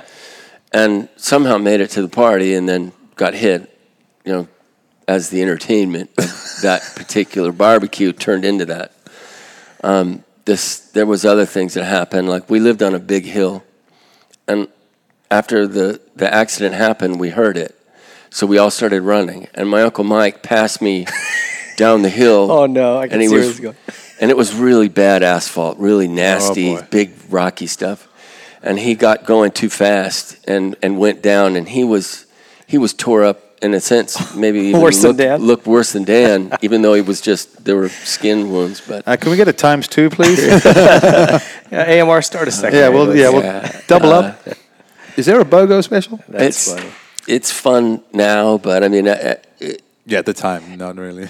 but it all becomes fun in the end. I think you know you had you had um, Ryan on the show, and, and I did try to watch some of it, and I I really I've been keeping an eye. I watch everybody through the internet, and maybe that's you know that's kind of a we all kind of do that.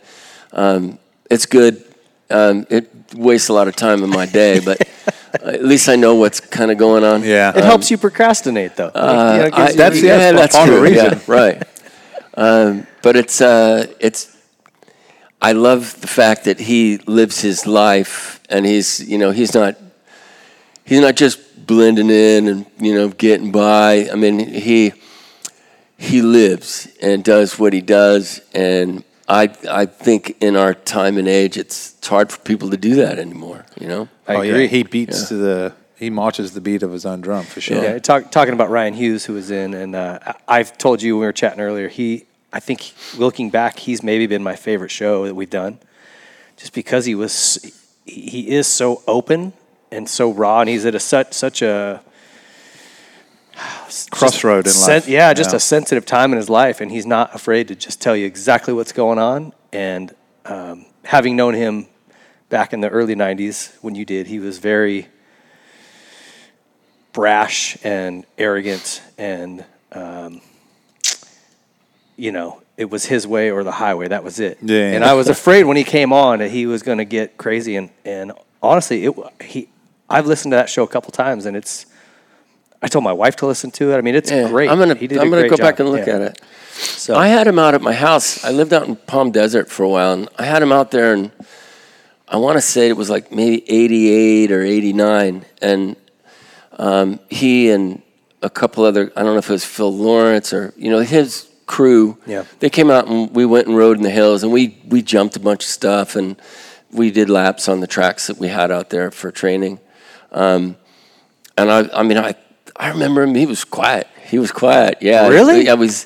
He was riding a Kawi. Maybe he's just Team Green, Uh-huh. just at the beginning.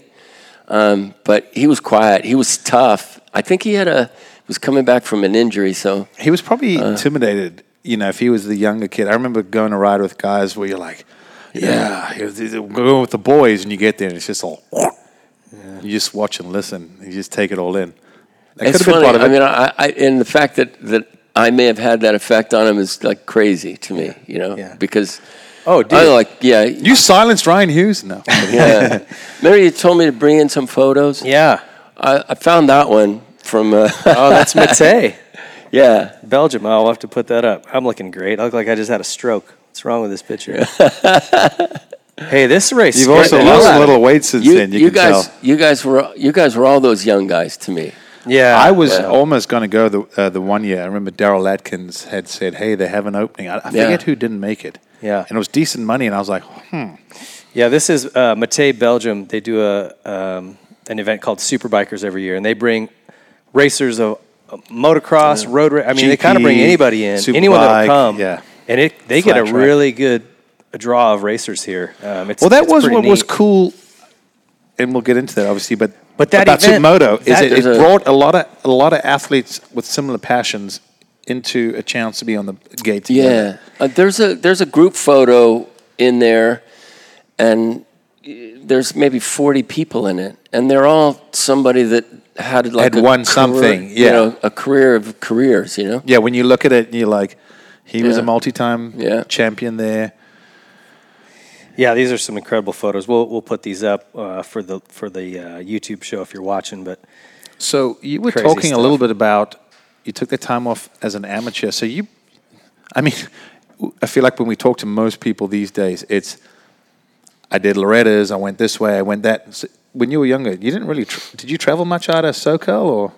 I went to Loretta's once to like sign autographs and hang out and um, do something with the Fox guys. Uh, so it was way which off got yeah. It, it was me and Emig, and Emig got maybe his start there doing some announcing, um, and he did he did the weather report. I can't remember what like I'm only laughing. I'm just trying to think. Was- hey, bro, do you mind doing the weather report? sure. it was it was super fun. Um, Davey Coombs and then the Fox guys, uh, Pete and and Greg and um, there was an John. Um, they all were part of it, and sort of like maybe in hindsight they'd be like, "Man, we should never do that again." but um, it was fun. That was the only time I went to those. But uh, I went to Ponca City maybe around the same time for Yamaha to just Bingle, same sort of thing. And um, uh, same. Um, did a a bunch of those events after, Yeah. you know, after the fact, but I didn't ever race one.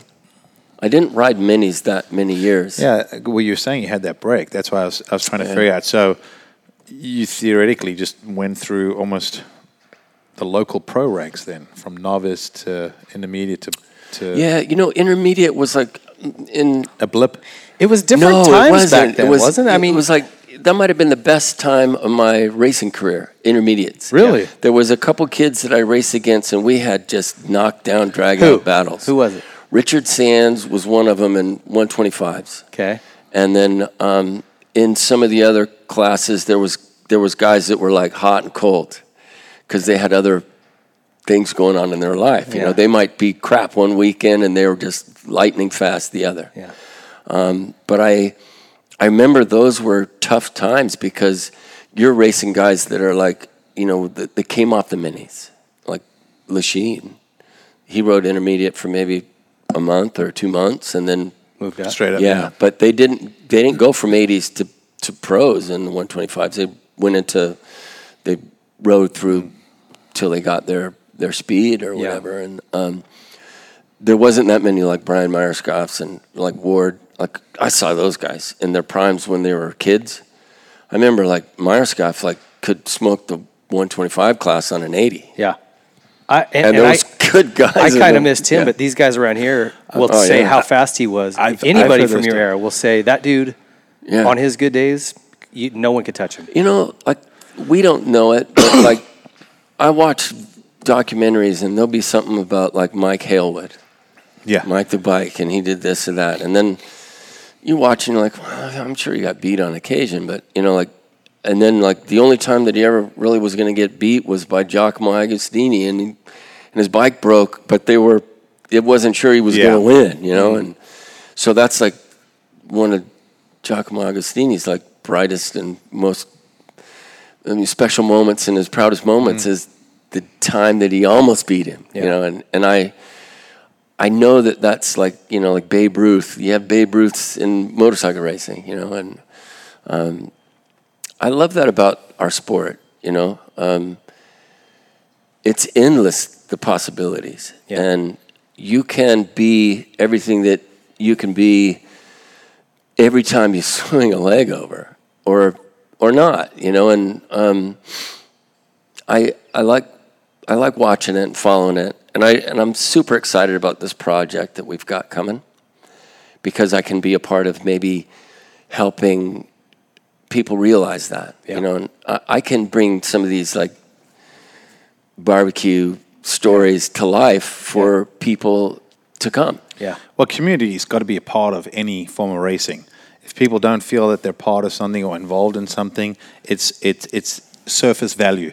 One mechanical, one injury, one, you know, you're out. But when Yeah. you're a part of a community or, or a family, um, it, it keeps people, people involved and brings people back over and over. I think. Well, I wonder how you can recreate that. Like you talked about that intermediate class being so some of your best times, and I think back to the same thing for me. Um, there wasn't the expectation of being you're in a pro class and you're racing expert, and now you know what I mean. You're kind of looking like I want to be a pro, yeah but you're better than just a novice where you're sucking, right? Like you're good enough to really See, kind of get it was it. Was different in South Africa, but I'll tell you that later. Well, so to me, it was like that intermediate class was when the competition was just really pure. And Yeah. The whole sport was very pure. You were doing it because you loved it and you wanted to get to here, but it wasn't. That wasn't the. Wasn't like okay, I'm going to make this a career yet. You know what I mean? right You just had. I had a group of guys I raced with, like you did, and they, none of them ever went on to do anything. But like we battled every weekend, and our Yeah. parents, we we were friends, but we were also pretty damn Competitors, competitive, yeah, and yeah. The friendship, just the, the friendship man. varied between the race Yeah, results on yeah, weekends. It was like, hey, you want to go? I'm buying. I'm buying next weekend. Is Yeah, piss off. He beat us. I don't know. I, I- I think that that's a, a sweet spot in the sport. And I, it's interesting Yeah. to hear you say that. Because it's- I've always felt like that. I'm trying to re- recreate it is probably dip, is almost impossible, but You know, because of this, because of our world, there's there's people that are inviting and people that are uninviting, and um, the big thing is in motorcycling. Once you put your helmet on, it all goes away. So even if you know, like you're intimidated a little bit about because it is intimidating. I remember seeing guys with their goggles and you know like with tear off, so they were just like a mirror, and they'd look at you like. You, didn't even know where they were looking, really. yeah, yeah, and and it was scary, but as long as you know you you you got to to to get with the right person to encourage you to do it, or yeah, come on, you know, like I'll show you my bike, and Yeah. Um, you can bypass all those people that might have been abrasive and been like too busy, you know. Everybody's in their own world, so Yeah. you know, you, but you can find a place Yeah. in motorcycling, some of, I mean, you guys, I could tell you, like, the best times when you have your helmet on. Don't go away. And they're special. And they're yours, but you share them with other people because you know they've experienced similar feelings. You know, Yeah. not the same one, but they have to know that feeling. Yeah. And that, that can be easy to, to pass on. It's just give somebody a little time Yeah. and put them on a bike and work with them. And I think we can, what we can do out there, it, it has so much potential to be just that. And so we're all excited. Wardy's, and, and Wardy's another guy that is just an amazing person. I wouldn't be doing this with just guys that I raced with because they were racers. Um, it's the people, um, and there's a lot of a lot of those photos are the people. I mean, there's people, you know, like there's a picture in there. I'm sitting with uh, um, Joel Robert, and he's he's drinking a beer. We drank a beer before I raced a supermoto race together. Because you're not going to say no to it's- having a beer with I was going to say, there. Joel Robert said, "Hey man, we're gonna have a beer before you go out there." You're like, oh well, you know, got to do what you got to do. It was a little one. It was a Jupiler. Yeah. A- Anyway, it's the people, and um, for for right now, these things that are happening just feel right, and you know, you feel like the universe is pulling you this way, and you know, in the last. I don't know how many years. I've done a lot of things. I went away totally from racing after I retired in like 90 and then tried to come back a few times and they were more like my kids wanted me to race so i did a couple supercrosses and qualified and that was good and then supermoto came around and and i did that and that sort of saved me because i had some like i started not caring about myself and and um, i haven't read this thing that Emig just did about the after racing um, i'm interested to hear his story because you know mine wasn't all that great you know once you're done racing Yeah, we'll, we'll life talk just really that. dulls Yeah. down. Well, so- Ryno, when you listen to his show, he, Yeah. he said something I thought that was really clean. He said, professional motocross racers die twice. The first time when the racing career ends, and then again when they actually die. Yeah. Because you have to, you know, everything that you've been about from whatever the age is till the time you're done is gone. And so what now? What, who are you now? And you've got to really figure that out. It's, it's tough. We'll, we'll go through that. I've got some questions for you because I, I got something I don't think you'll We'll, even remember. We'll stay on Yeah, here. don't speed ahead of me. Okay, take me. Let's go to factory Honda. Actually, hold on. Before we get to that, Why do we want to go there? well, no, I'm just joking. I thought it was. I wrote this down. Uh, you talked about racing. You were racing the 125 class and the 500 class. I thought it was normal back then, but like, how weird is that that you would race those You- two bikes? and a lot of right? times, 250 guys were a little more focused on 250s, but yeah, Yeah. but it was just normal back then. Huh? You just raced everything a little bit. Uh, I think when I first started in the early 80s, the 500 class, if you were 500 champion, you were at the top. If Yeah. you were 500 world champion, it took Brad 10 years to get it. Yeah. And it was worth it, it for him to do that. And maybe in hindsight, he, you know, he could have done all kinds of stuff in America, but he chased the the highest. He knew he won't. He don't care. I don't care if I win the stepping stones. I want to stand on the top. So that's kind of the mentality I think when I first started riding, but that went away when Supercross was born. Then it was, I want to be the Supercross champion. Um, premier class outdoors, a lot of guys stayed on the 250 outdoors. Um, there was a few that, that like Wardy that, that I want to win all of them. And um, yeah, I, you know, Brock, Wardy, um, and I'm slipping my mind if I'm thinking, Bale rode the 125. Yeah. Uh, Kiedrowski, yeah, Cooper. Cooper did well. 500 was gone probably Yeah, that's about true. that But I was going to say, wasn't there also there were a few years? Wasn't half the outdoors 125, and then they did the other half 500? The 250 class went all year. Yeah. And then it was It was- six or five rounds of 125 and And five, five- rounds of 500, right? Yes. So no, the the 125 went all year. The 250 and 500 Oh, is that right? split it up. Ah, okay. So then, it, I, actually, I rode for Yamaha, and we had to ride this 360. And you know, no offense to anybody that worked on it, it just No. it, it, I don't think you're offending yeah. anyone. I think even those people admit it. It's that pretty widely that, uh, known. Was that yeah. the same bike Bradshaw ended up racing on, or was that a better version still? I you know what? I think he went back to the to the old two stroke uh, air cooled 500. yeah. Because Okay. the other one wasn't. I mean, it just it sucked, and and it was it was taking a 250 and putting parts on it so the other ones would you know the clutch would burn out. It was just it, it was it was a way that they could have a 500, but that was Makeshift pretty much yeah, 500. Okay, pretty much ended there. But it was in the race. But it was in the race. Yeah. That was it. I'm always surprised Yamaha didn't just make a legit 500. Like, what was the hang up back then? Dude, I bet you he's probably doing the I same don't thing know. that we've You all don't done know. over the years. Uh, There's so many times I'm like, why? hasn't Well, they this ended up company making a done that? four stroke. You know. Yeah, I guess So- they jumped. Yeah, Jumped maybe ahead it was that like one. maybe in hindsight they're like, we're not going to get screwed this time. We're Yeah. going to do it. And Okay. Everybody was saying no. So, so take me into your factory Honda days. How did you get that ride? How'd that come about? You were a Husky guy leading up to that. Um, were you doing nationals on the Husky and like I Supercross? did. I did nationals and Supercross, and that year I did 250 and Supercross. Um, Danny Laporte was the 500 rider, and he ended up breaking his femur and had a a, a short career with with Husky. Okay. But it started out that year. I was 250. Danny was 500, and we both did Supercross. Um, I ended up having a good, pretty much good year in Supercross. Um, I had a mechanic named Bill West. Bill put some. I had a cylinder head that had actual copper pipes that that bridged and became ports because there was no material on the cylinder to carve out more more passage. So it, it was it was a weird looking bike.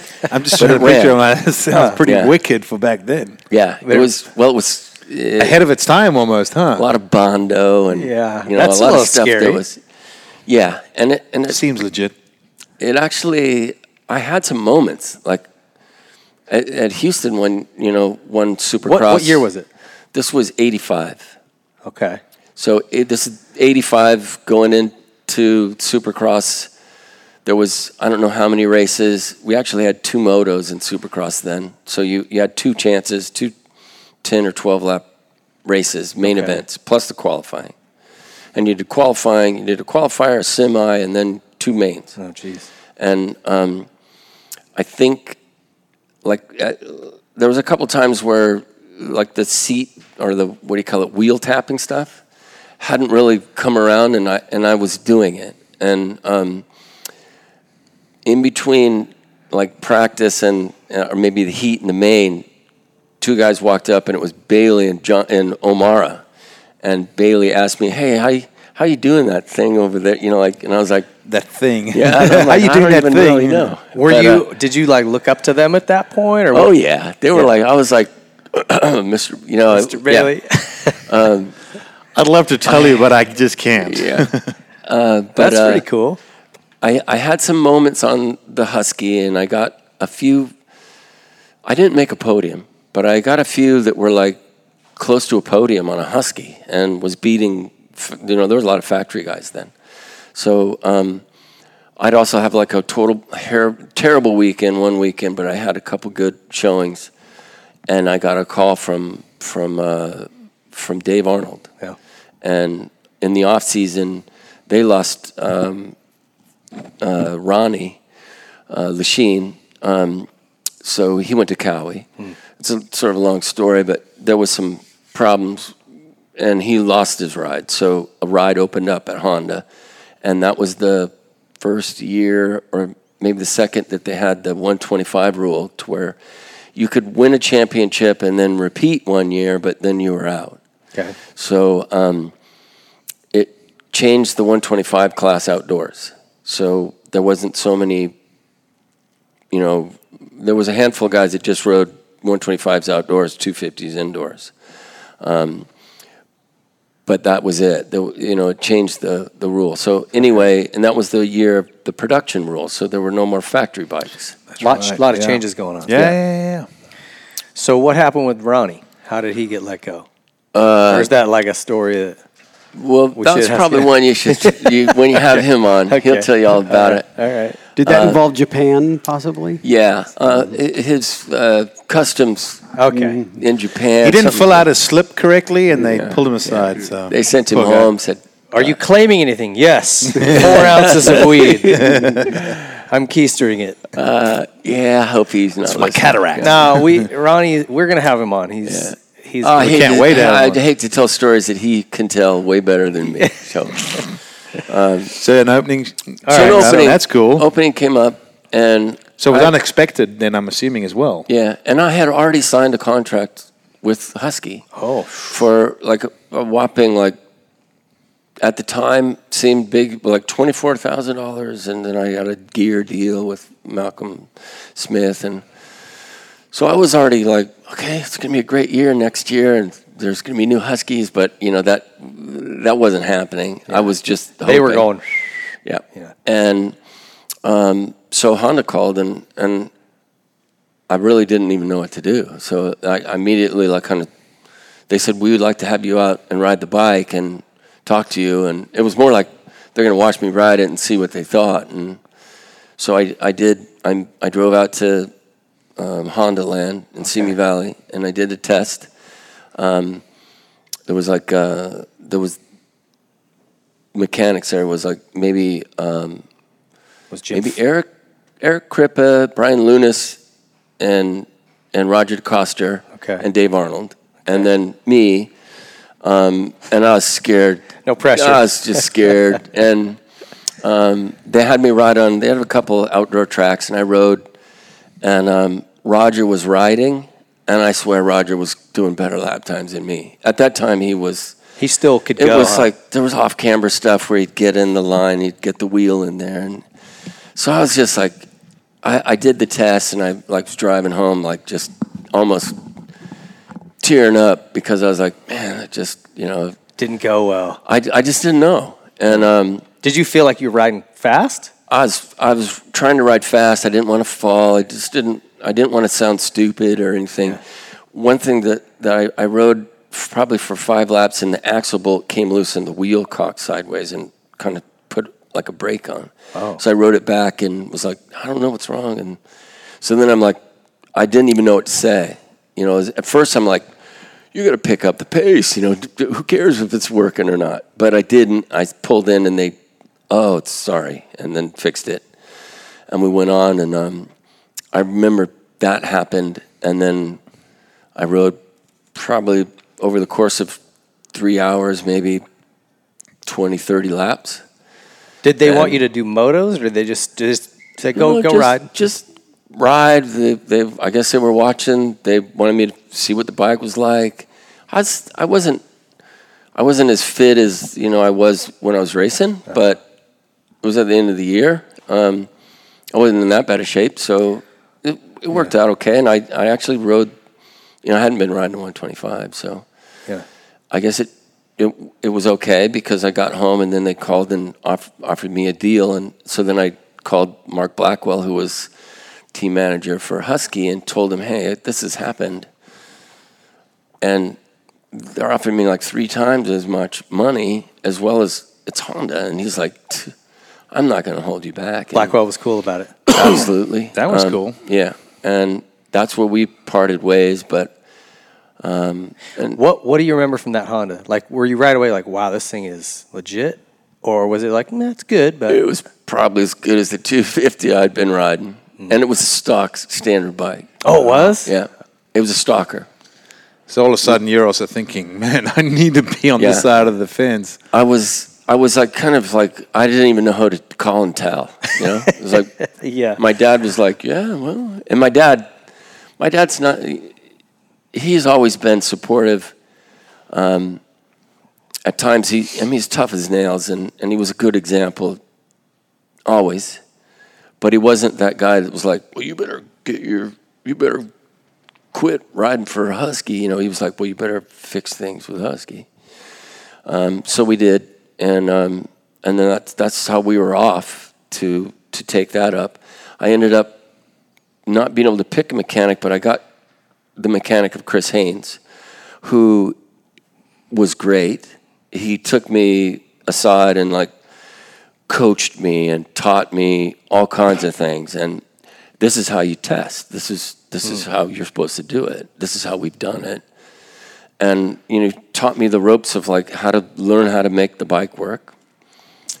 Carburetion was huge. So every weekend we carbureted for at least an hour before we did anything, even if it was in a parking lot. We Yeah, would jet the bike. Yeah, go there. and jet the so- bike. it was so Gotta important. jet the bike. Well, uh, uh, just a air screw change or a different needle could be the difference between you going, "My bike is ripping," or Yeah. "Yeah, it's Yeah. Okay." I mean, And everywhere so you went, big. the air was different, the altitude, the temp. So they were Yeah. finicky. at Colorado when you race that there. I mean, there was it meant the difference of like I can jump that or I can't. Yeah. and um, our bike was really strong because their work ethic was relentless. Right. We tested you. You were there at six in the morning, and you tested till it was dark, Mm-hmm. and then you stayed in a hotel, and you woke up and did the same thing the next day. Mm. And when it wasn't working, you figured out how to make it work, and you fixed it. Um, that was the only team I've ever ridden for that you would have. I mean, by the end of the, the, the test day or two days or three, it was better than when you started. A lot of times you work and you don't get better. You only- We've had those days. yeah, you oh, get- that's always uh, exciting. We've had those days where you test and test and test, and you, you kind of get lost in it. And then at the end of the You're day, you go, "Let's go back to where we started." And you're like, "That's the best thing we've had all day." God Why- dang it. why would- we why would wasted a whole day Yeah. out here chasing our tails. yeah, I had races where it was like, put it back to the stock setting.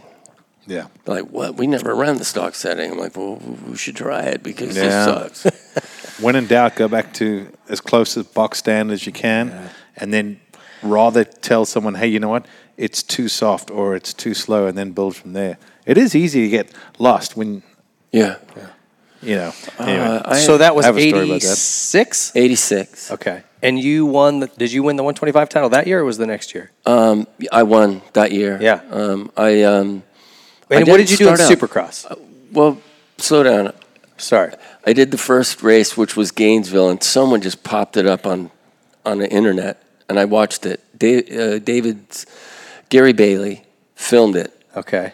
and the first turn at Gainesville, I I went down, and I remember getting up, and I, I don't really remember the details, but it was like I didn't get up thinking I was going to jump back on and go, and it was it was slow getting up, and my back hurt, and I and I ended up getting on, and I caught up to sixth, and and then the second race I hole shot, and then I ran in the front for a while, and um, like you know when you you you hurt your lower back, and then you just can't you can't even stand up on Yeah, the bike after yeah. a while. I had one of those second motos, and I ended up finishing maybe fourth, so I did six four. That was my first outing on a Honda. Oh, And oh, so you didn't race Supercross? There was no Supercross no, no, no. This is before Supercross started. Okay. So I did that event, and then it was Gainesville, and then you had um, after Gainesville, the next weekend was the first or was uh, the Supercross of uh, Daytona. Okay. So I probably ran a supercross already, which was Anaheim. And I don't know what other ones there were besides Anaheim. Maybe Anaheim, San Diego, and then it was Daytona Okay. that year. And you were riding 250 Supercross? Yes. Okay. But uh, that was my first 125 was at Gainesville. The next weekend at Daytona, I thought I was going to win the Supercross of Daytona. I was really fast and I was jumping a few things that other people weren't.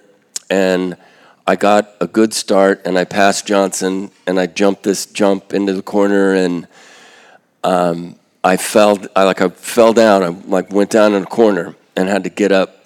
But I thought I got this, and it was like the first lap. But I was a little, um, a little bit loose. Went down. I got up and then tried to come back to the pack, and I hit somebody, broke my foot. Oh! So I went from the track to the hospital, and um, there was a race like two weeks later, which was the second round of 125s, and I had a like I broke a toe in my foot that was like a, a pretty good break. So Surgery or no? Just cast? no surgery, um, cast, and I went and stayed with the doctor. Like I stayed at his office for a week, and I did ultrasound and diathermy. These two that countered each other. Pushed blood in, pushed it out. Pushed it in, pushed it out for a week, and then I went and raced, and had my first moto win at Gainesville two weeks later after At Gainesville? They did, went back there? yeah, no, no. After Gainesville, went to uh, Daytona. yeah. Two weeks later, after Gainesville was the the next round in Hangtown, and I won my first moto. Um, I wasn't really having the effects of a of a broken foot because I just had been working on it for two weeks, um, and Was got it- through. Yeah. It didn't hurt? Like, was Oh yeah, it hurt, Oh, okay. but yeah, but it was enough to to Manageable. to heal enough to to race. Yeah, yeah. yeah. Well, I, I think sometimes when that gate drops, there's something about adrenaline and that riders just, you know, people have said, "How did you do that?" I'm like, I honestly don't know because right Yeah. now I'm crying like a little girl, and I don't know how I did it out there. But when you get in that moment, I think sometimes you can block out a lot of stuff. Yeah. Yeah. So, who were you battling with that year? Who were the couple Um, of guys you were scrapping with? Well, the two Suzuki guys, George Holland and Eric Kehoe, they were going in, and then there was like maybe AJ Whiting, and there was like five Suzuki guys. Um, AJ, um, George, and, and Eric were all of the, the factory guys, I believe. Maybe AJ wasn't. He should have been. Maybe. Yeah, but he was good. Eric probably was the fastest of the, the, the three, but George was steady and awesome. Um, so those were the, the main Suzuki guys. Um, Kawi had Eddie Warren and I can't remember. who it was. Baderman Nay? Uh, probably Bader, and there was a couple really fast guys like Bader that that um, were privateers. Like, like Larry Brooks was a privateer for Honda. Um, I was the only pro or the factory Honda, but there was there was Larry, there was Larry Ward, there was there's a couple Yeah. different guys. Any Cooper. Yamaha guys? Yamaha had Keith Bowen, and Keith was the fastest. Okay. There was Keith fastest, maybe Eric, then me, and I had to beat those guys. And there was times when I just like speed wise, I couldn't beat, I couldn't beat either one of those guys, Yeah. but I could manage them. So I also, with the help of um, with Chris Haynes, um, I learned how to win even though I wasn't the fastest. You know, I, and I had there was some strategy. Um, in the beginning, Bowen ended up with a pretty substantial point lead, mm-hmm. and after my foot kind of healed and we wanted to get back, we started chipping away at the point lead, and I would always start next to Keith and starting first and jump and pinch him, mm-hmm. and then give do him what a bad do. start. Yeah, and after a couple races, we we ended up with the point lead, and then I won maybe three overalls that year. But after a while, it started being like it wasn't good enough unless I could win a moto. You know, like you didn't go Yeah. you didn't go to get beat. Yeah. And I I may have at times protected point leads, but I really, I, I mean, I each race was its own race. You were still going out to win. Yeah, Yeah. and what you have to do. and we definitely had the best bike. Yeah. So um, there were times when I just pretty much outbiked guys. Yeah. Yeah, uh, that's got to be just the best feeling. I know you talked about that in the GPs a little bit on that KTM with all the horsepower, but to go to the line knowing, all right, Yeah. I got Yeah. I, my bike is faster than everybody. I've, I've got an advantage. It really, it's also a God, it's mental, gotta be good for your mental advantage. Yeah, Yeah, it's because you go there head. going, it's all on me, and I know I can do it. So Yeah. Hmm. It's, it, I mean, it, it depends how you process pressure and how you consider pressure. I mean, and honestly, we all, I mean, like, you could wake up and be in a certain mood and be like, hey, it don't matter if, you know, you get hit with lightning all day, you're still going to win. Yeah. And there's other days where you wake up and you're like, man, I, I just want to get in the top five Yeah. today because I don't feel Yeah. myself. And, um, and it's, but it's it's an amazing thing, you know. Like it, it can change in a lap. It can Yeah. change in a corner. Yeah. Yeah. You know, like you were talking about the race this weekend, and and I don't know what had happened to to present Eli with that moment where that weird coincidence happened. But it ruined his it ruined his drive and his flow. Yeah. It was gone. From that point, he had to try to come back to where it was, and it was going to take laps to do that. So any situation that we dealt with, it was great to have experience with with Chris and with Roger. Roger, you just listen and, and he could say three words, but if you took enough time to think about it, it meant a lot. yeah. yeah, Uh, he he might just, you know, like where Marvin started. I, I- like I watch now, and I, I know that like what Roger says, I I, and it maybe it's in the best interest of the team to spread guys out on the gate.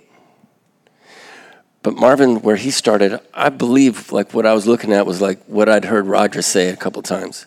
Like sometimes it's better to be over there. You have a turn that's going to less resistance. If you're jumping good, your jump's good tonight yeah, this Yeah. is a better spot. So there's a lot of things that I learned that helped me get through that year mm-hmm. and get through injuries. Number one, to be able to race and make points when you didn't feel good. I mean, those those guys all do it now, and we don't know about it because you're not going to advertise, "Hey, I'm all banged up and messed up, and I can Yeah. barely walk, but I'm going to try to line up today." Yeah.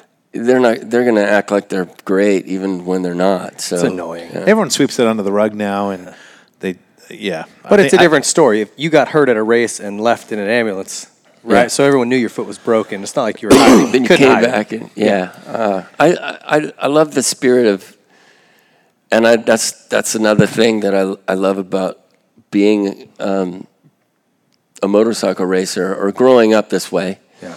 because I don't have the I don't have that uh, you know like I have a mind that like it complains all the time, but it, it when it doesn't want to, it won't say no. Like it won't say quit. you Yeah. know? A- a- and there were times when I when I took the bait and I packed it in, and they bother me even today. Those like those races. If I see photos from it or like see a video, I'm like, fuck, I know I sucked that day, and it's because my mind wasn't right, and Yeah. I, I, I quit. you Yeah. know? And that's something you're taught from the day you start racing motocross. Don't ever Yeah. quit. Right? I mean, I- at least elbows up, you know, whatever the other thing, Chin up. whatever the basics are. And then it's like, never quit. I don't care if you crash 12 times, finish the race. Right. And I think that's a really valuable lesson in life. You know what I mean? There's going to be times Yeah. shit is not going your way. You don't quit. It's kind of what Ryno, you you know, you keep talking about his show. It's like he said that same thing. We're running a race and it's not a sprint. You know, so if your life's dealing you shit cards right now, Yeah, Yeah. exactly. throw those in. You'll get some new ones, and it'll turn around. You But know, you, so. but you know what I think too is we're all programmed and taught how to win, but no one ever teaches the average athlete on how to handle shitty times or, or, or how to failure. take an L. yeah. Oh, you know, like it's win, win, win. But then what happens when you lose, lose, lose, lose? Yeah. Now all of a sudden you, you don't know what to say, who to ask. You can't tell people. You can't. You know. Yeah. So you, you're programmed to, to learn how to win. But I, I, someone said it not too long ago, and I thought, yeah, that's a good point. No one's ever taught, hey, when failure happens or when you don't win, this is how you handle it. Think about it. Mm-hmm. Has anyone prepared you for failure? Like genuinely. Well, all I would say is, I mean, your parents have said, "Hey, you're, gonna, you're not going to win every time," but I'm talking about Yeah. preparing you for Yeah. that time or that moment when you're just you're not winning and things suck. And so I would say my dad instilled that in me, and that was what I was getting at. Is if I had a bad race and I crashed or I just wasn't good, he on the way home it was okay. You didn't, fi- you know, you kept going. You finished the race. Let's talk about what what went wrong. How can we get better? And we would learn from it. And so I've taken that.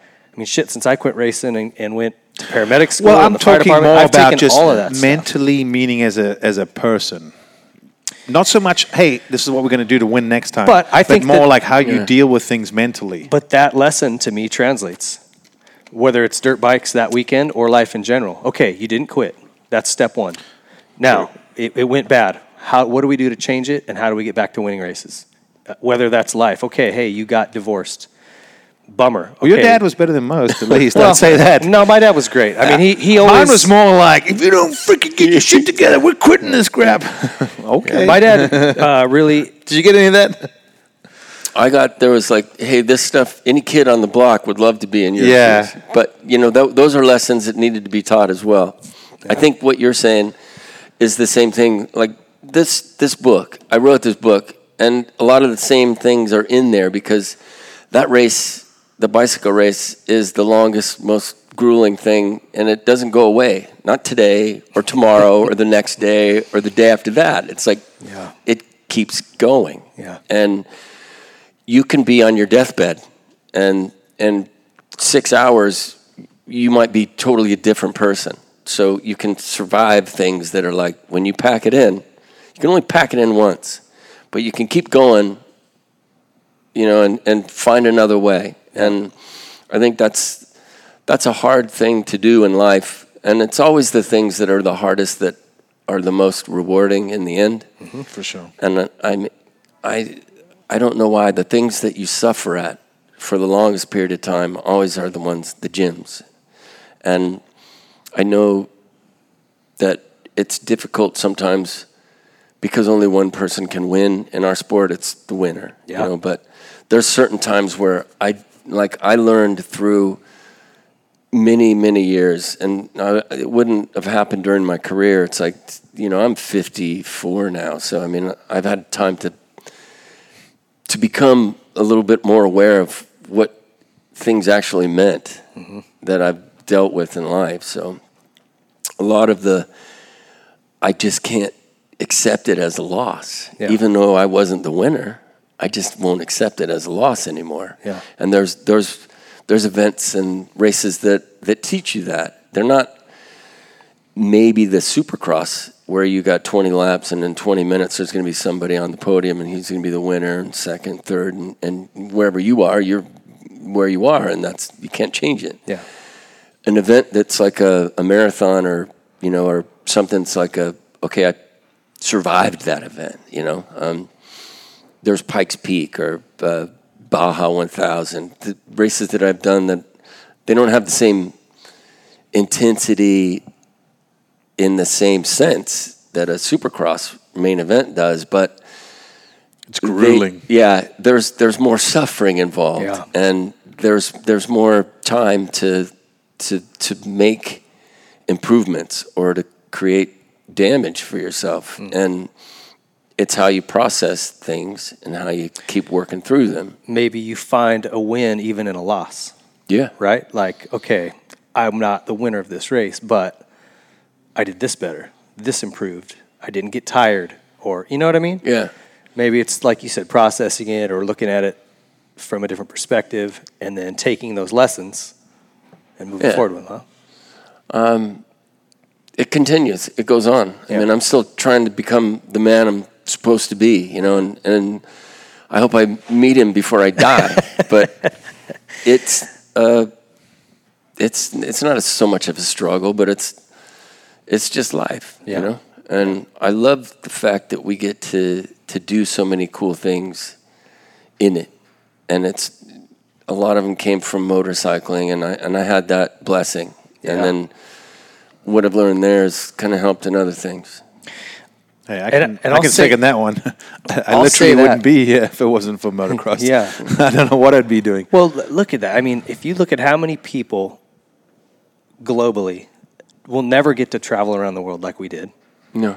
let alone get paid for it. They they won't can't afford to go. Ah, Shoot, some to people Europe. don't even. I mean, most people, in general, like if you looked at the numbers, half of them don't even have a A TV? electricity Yeah. to turn a light on to, to read about us. There's a statistic, and I'll get it all wrong, but it's like if you have a television, you're in the top like two percent of uh, economic prosperity globally.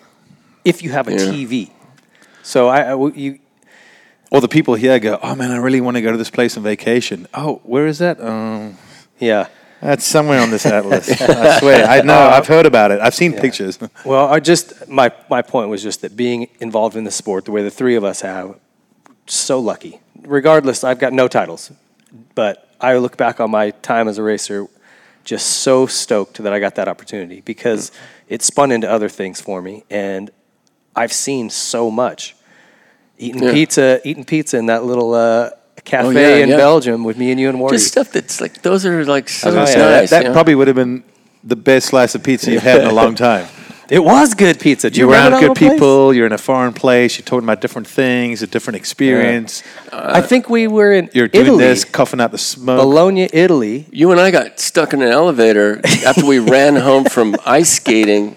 Oh, I had like a I had like a crack in my collarbone. Did you? Yeah, I think so. We were at so, One the, year I the was in- worst, the Bologna Motor Show, right? Yeah, And there was yeah. a supermoto race Yeah. there. Oh yeah, and Cassidy, we were out- Cassidy got weeded at, like yeah, over the bars. Oh, yeah, he did.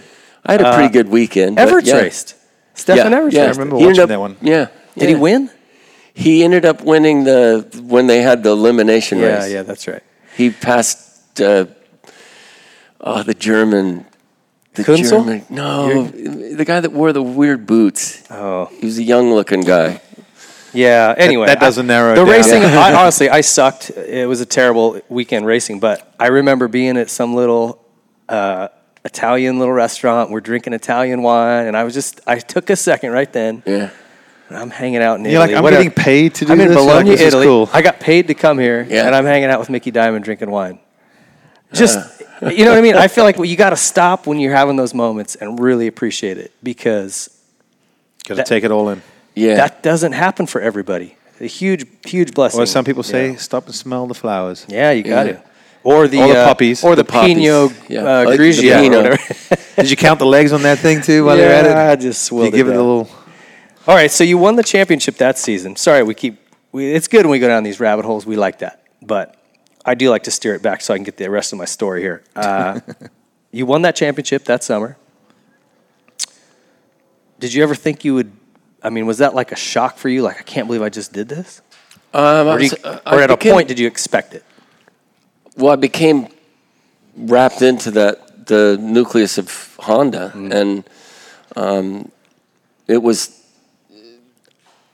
there was some pressure. I mean, I, I felt a lot of pressure. I was supposed to be, I was supposed to win. Yeah. you know, and if I didn't win, I was going to, you know, like I, I would have saw that as a total failure. So um, it was a relief in a sense, but it was also like, wow, you know, I won a championship. Yeah. and um, so uh, I, I really, I you know, I was already thinking of, I want to win a Supercross. You know, I, I was thinking like that. Um, at the end of '86, I had taken a few trips out of the country when I rode for Husky. One was to South Africa. Um, in '80, it might have been '84 Really? but I was there for, and I did three races. I raced against it was Tarantino, Wosick, Jim, Larry yeah, and Yeah. um, and then myself, Jim Holley, Brian Myerscough rode a Kawi and was super fast. yeah, I remember guys talk about him. Larry. Where were you? What, where, what cities were you in? Uh, Johannesburg, You guys raced at a place called Coral Brick. It was called Brickcore back then. Yeah. they changed it. It's where they actually made bricks yeah, it for was, the it house. was all clay quarry. Yeah, Yeah. yeah, and um, we did an indoor supercross type of race. Sun City. a big jump. No, it wasn't Sun City. Oh, though. Kings Park. Yeah. was the big open stadium. Yeah, That it was was, like a horse arena. It was like a horse. I think. I Yeah. maybe sprint car. And a flat track, yeah. Yeah, but uh, they had a big jump. Um, Was it the finish line? Yeah, on the front. Yeah, it was insane it was back huge. then. I was a kid. it was like third gear. He was. I big. probably I probably came and watched a couple years after you were there. Then Yeah, as a kid, yeah, Uh, pretty crazy. but um, that was the only time I left, and and I went with Husky, and I went out of the country. Um, and we ran methanol on the bike, and made KTM or the sorry the Husky the Husky work like a Japanese bike. Oh yeah. It's Hard still it, blew though, up right? though. Oh, yeah. yeah. I was gonna It went, we went through some motors, but um, so at the end of '86, I had invites to go to Europe and race quite a few different supercrosses. Bercy was one of them. They paid And- good, huh? Did you make yeah, some? and um, I I was like David and Johnny had bikes. David and Ricky had bikes. Johnny was moving to Kawi. Suzuki at that time. Suzuki, yeah. Oh, Suzuki. Okay. And so they didn't have a factory bike, but um, or bikes from Honda. But there was a guy named Moreau, um, Michael Moreau, that had like pro circuit.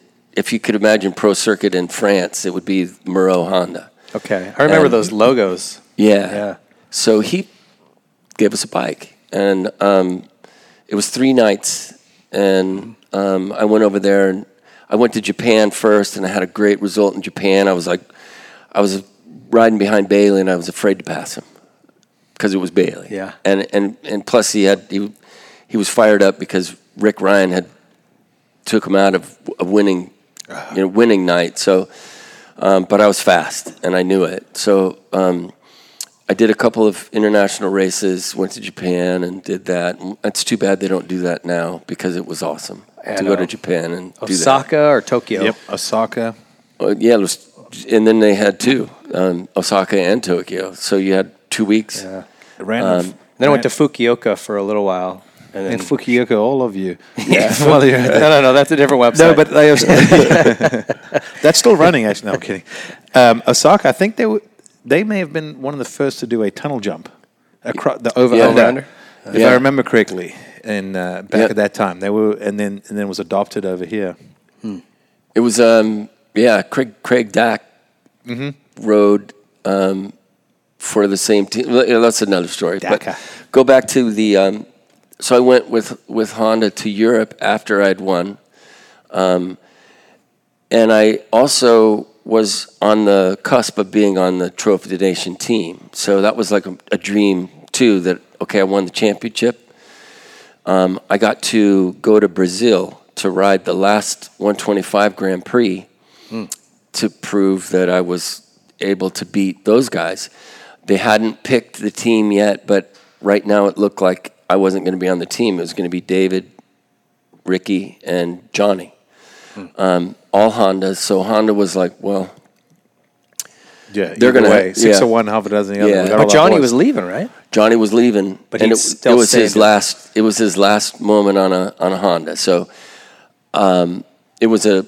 I didn't want to miss out and be not be on the team, but you know, I didn't you know feel bad if Johnny rode. It was Johnny's last ride, and he rode my bike, and that was where they went to Maggiora and had that great. They won every race, and um, but I ended up going to Brazil and doing the last and taking my bike. We shipped it, Okay. put it on a plane, and um, and I raced over there and I won both races and I I rode myself into the ground to just prove that I could beat everybody. And I and it was me, Roger, and and um, Chris Haynes, my mechanic, that went, and um, it was like a, a great moment. And um, and I really rode like I, like you ever have a memory like you rode every lap. Trying to be faster Like it than was the your lap last lap? before, Yeah. yeah. And um, I remember I like had my hands were really blistered. They were long motos. I I I think I won by over like the first one I won. It was like forty second lead, but the second one was even bigger. And um, I just felt like okay, I've done everything I can possibly do. How can they deny me now? And I flew home, and then it was like crickets. So um, I didn't get to be on the Trophy Nation team, but um, I had that moment. Yeah. So um, I did. I did some races that, and then I also had Paris after that, where I won my first race, uh, Supercross. Was at Paris. It wasn't a full Supercross, but I, I was strong, and um, I think I would have won two nights, but I had like the motor broke at the end, and I got sec- I just rolled around, and I got second one night. Um, David won the overall, but it was David, Rick, Jeff, Yeah. Ronnie, All the boys. yeah, and um, so I I came home and went into 1987 like just really um, a new person, and I um, really felt like going into 87. This is going to be my year. Okay. So um, So take us into 87. I worked without a trainer. I just worked with the people that I know and trained with the people that I know, and I worked myself into um, getting sick, and then Epstein Barr. So I started the season with Epstein Barr in 1987, and I still was fast. I did, you know, we had our Anaheim Supercross. I was sick a couple times in preseason races and didn't really think nothing of it but there was like one at Carlsbad, and I and I got you know I rode around. I didn't win. I had the flu. I think I took Rick out in the 250 race. I rode both classes and had a bad showing and didn't really think about it. And I just kept training until I figured out what was you know I was sick. Um, I just kept beating myself, wearing myself down even more. And were you 250 Supercross 125 outdoors again? Yes. Okay. So I um I ended up the first year in '86 I was 43, number 43, which was and is like my favorite number. Yeah. Um So I still use it to today. Uh, and then the next year I, I got to be five on the Supercross and and one on the 125. Yeah.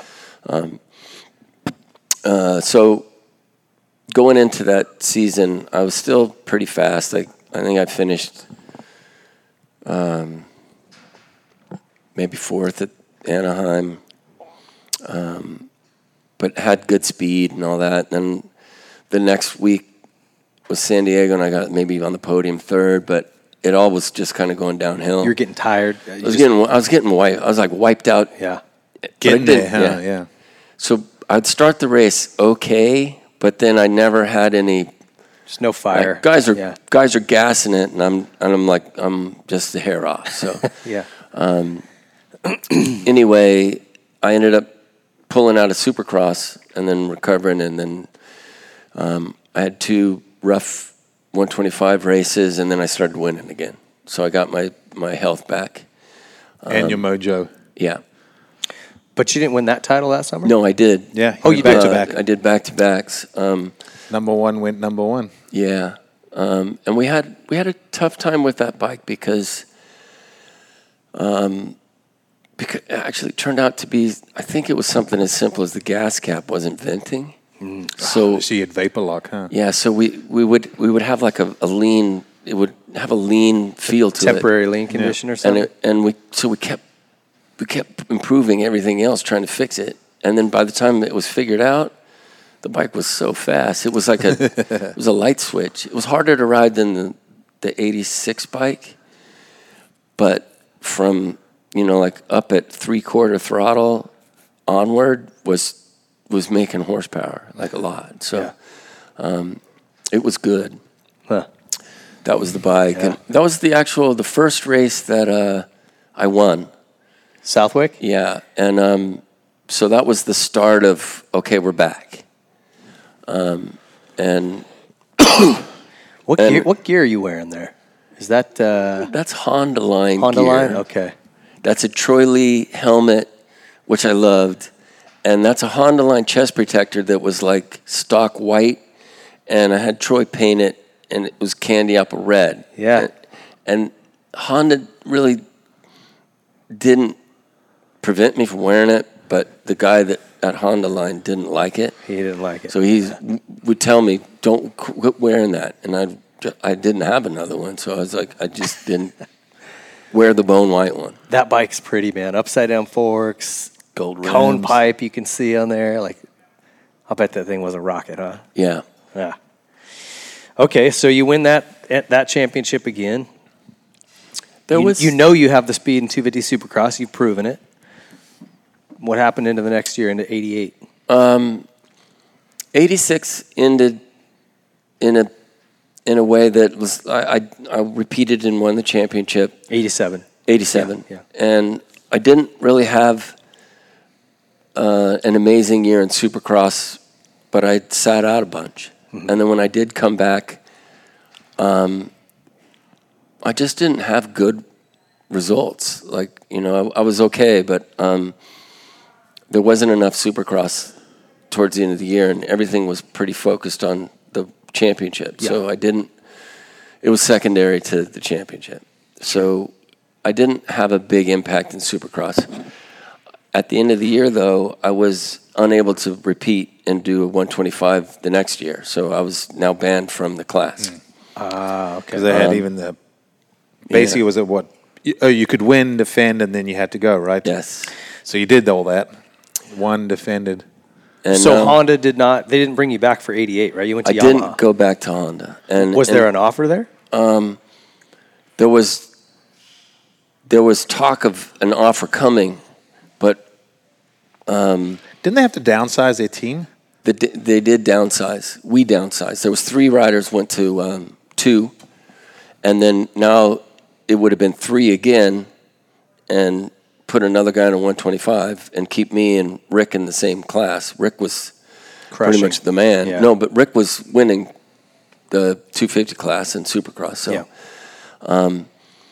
I don't know how it played out behind, you know, closed doors, but it it wasn't going to happen, and um, I can't remember who Who did Honda bring in then in 88? George George Holland came over and won the championship that year. Outdoors. Yeah. Yep, Huh. and and was okay in Supercross, but he was second rider to Rick. Um, anyway, to make a long story short, instead of uh, throw anybody under the bus or anything, I, I mean, I the people that I rode for at Honda, the guys that I dealt with, were great. Yeah. and kind of let me know, hey, they, they're not, you know, go find some. You know, Honda's got a long history of making odd choices.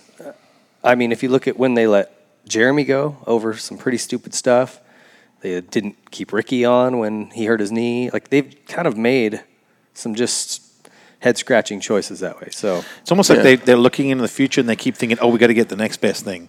Rather than, hang on a second.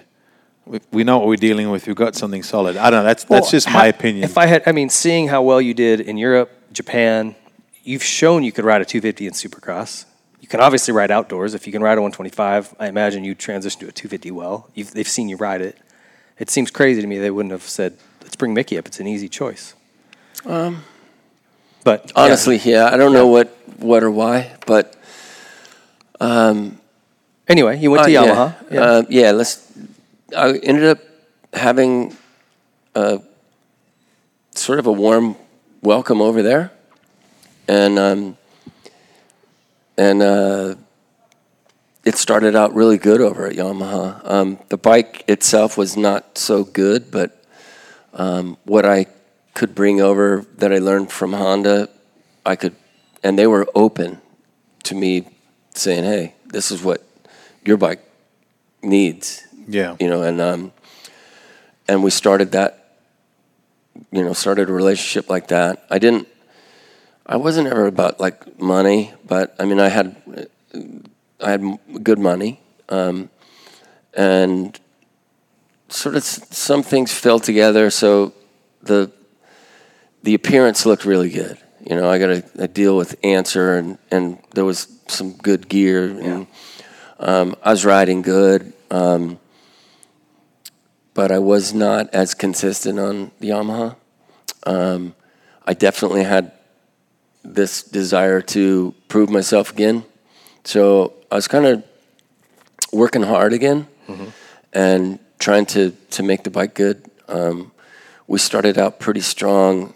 Um, Anaheim went went well. I fell off once, but I still finished second. And I, I mean, it was all it was like one of those nights I could have won if things just kind of lined up better, but uh, they didn't, and it still started out okay. So we went on to the next round, and um, anyway, over three races, I'd finished no worse than a fourth, um, and uh, then I was maybe there was some frustration a little bit about okay, we can't get, can't get better. I'm not winning, and um, um, we started. We were doing some other stuff. Still, you got during the week you'd go do something for outdoors and this or that. There was a comparison test, and um, I did a comparison out at uh, L.A. County Raceway. Okay. And there was like there was the regular Yamaha crew that did endurance testing, and they would be out there. And, but we were going to just do a little comparison between our race bike and, and, and then they have a they have a Kawi, a Honda, and whatever. Okay.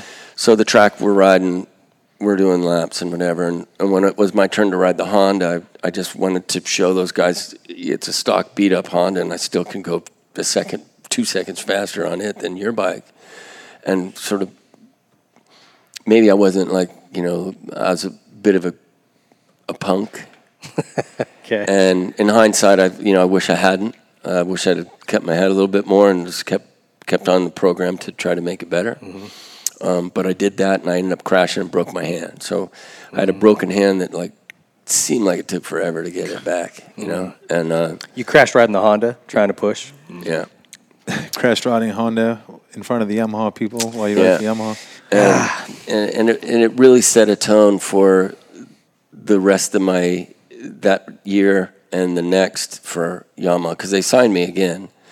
Um, so we still had some potential, but um, um, a lot of the, I guess the the love of racing or whatever. I, I went through a period where I was like, I could take it or leave it. Kind of burned uh, out on yeah. it. Yeah. I had a like a falling out with my my passion for racing. Yeah. That seems to happen to a lot of guys.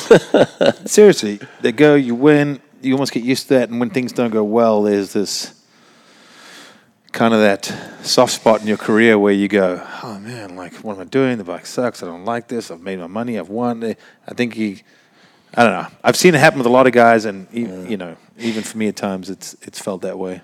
I think a lot of guys there. There's a, a symptom called adrenal fatigue, and I think a lot of guys suffer from it that don't even know they are. But you just get kind of like, you know, you just you're tired and you're just kind of over it. It's so much work.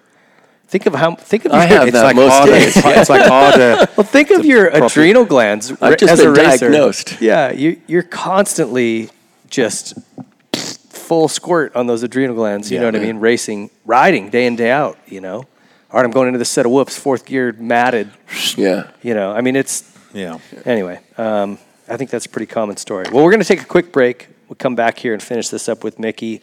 Um, break is brought to you by Troy Lee Designs. It's a beer break, so if it's an appropriate time where you are, enjoy a beer. We'll be back in a second. It's five o'clock somewhere. It is five o'clock somewhere. I want to introduce you guys to PowerDot, a wireless muscle stim unit that is controlled by an app on your phone. It's incredibly simple. This is something I've used for a little over a year now to help with arm pump and nagging injuries, and I've had amazing results with it. They recently worked with Adam Cianciarulo to help rehab his knee after surgery. He had an ACL replaced, and after talking to him, it's something he swears by. He's adamant that this is the one thing that got him back on the bike, bike quicker and got him healthy. So if you have any muscle pain, any nagging injuries, or you want to recover the best way possible, head over to powerdot.com forward slash whiskey throttle for a chance to win a free unit or get 20% off your next purchase. That's powerdot.com forward slash whiskey throttle for 20% off and a chance to win. You can thank me later.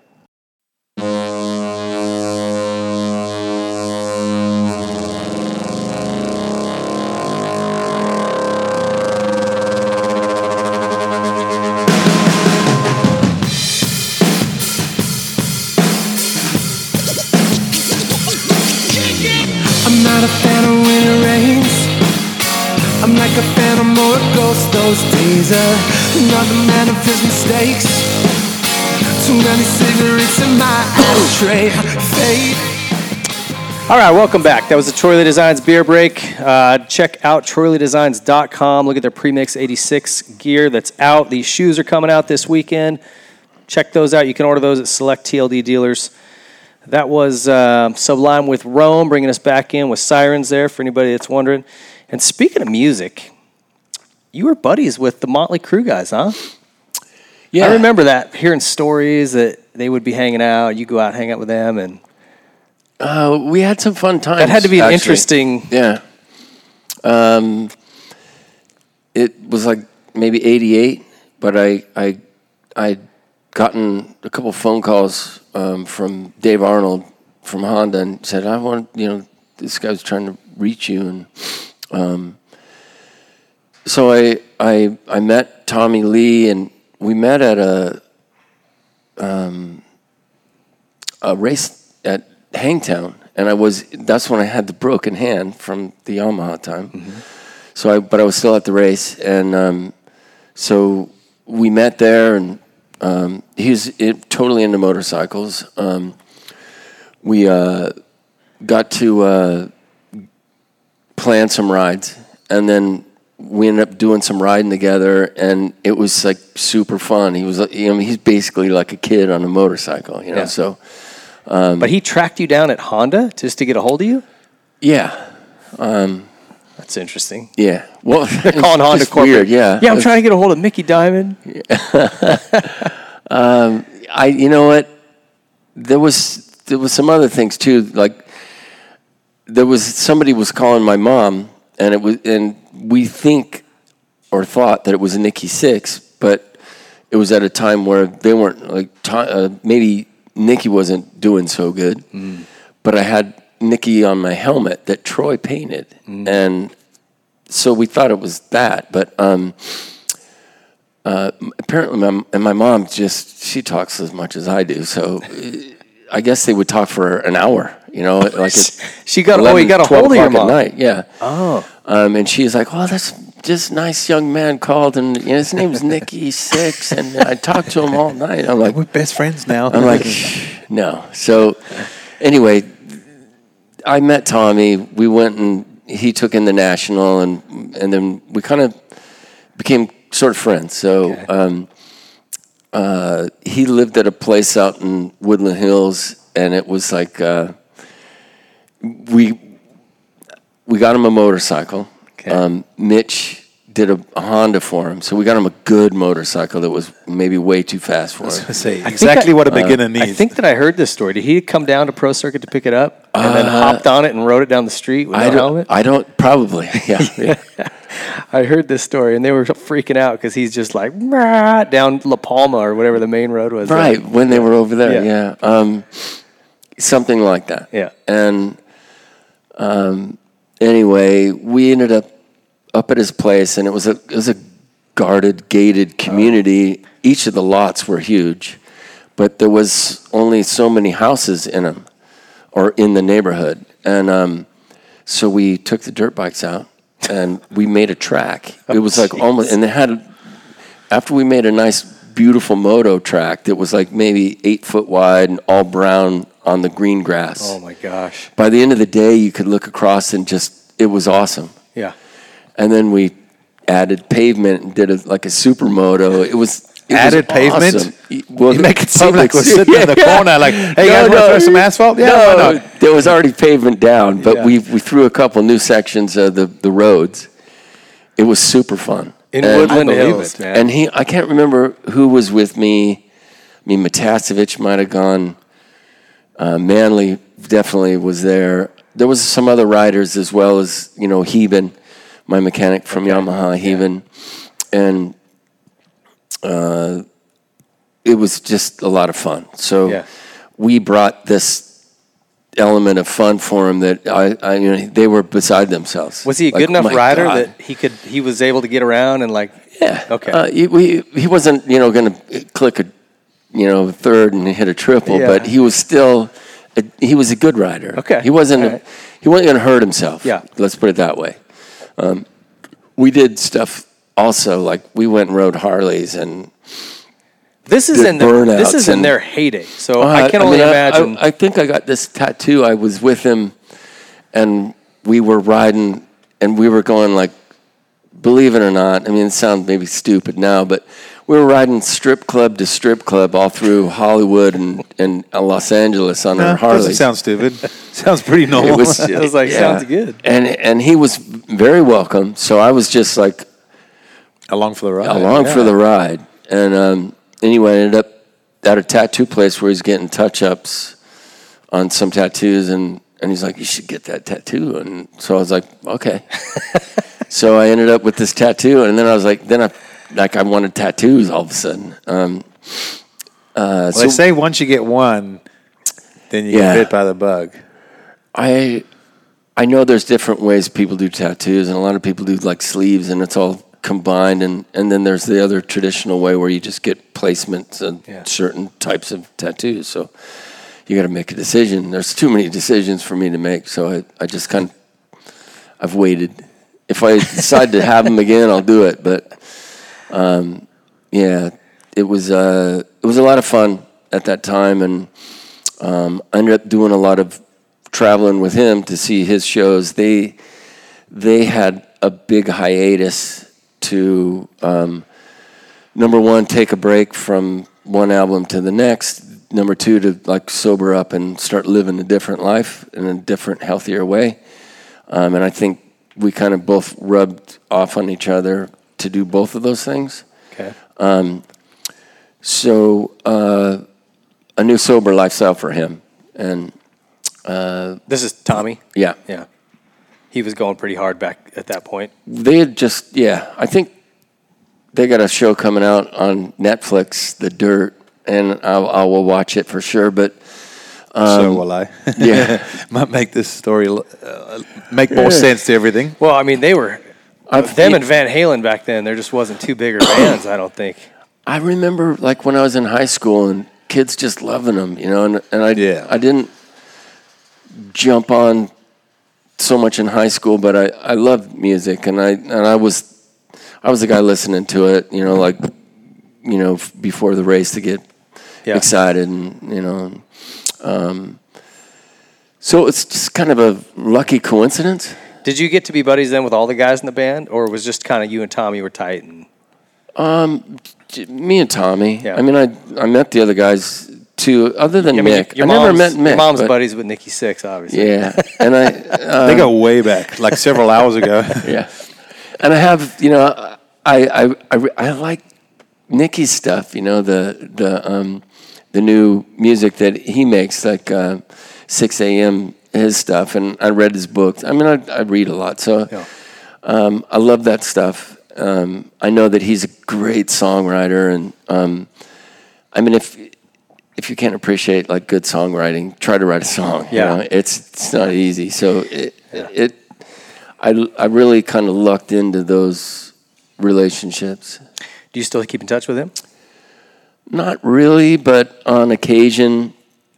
I mean, I think that picture was from like a nuclear cowboy show that you know we invite him to. If we cross paths somewhere and he's somewhere, I, I'd like try to go see him. Yeah. But um, most of the time, it's I you know I I follow social media like everybody else, so I mean I see what people are kind of doing. yeah. But um, my relationships are, you know, I, I have good relationships with so many people, but I'm not in front of them very often. Yeah. So um, it's like that.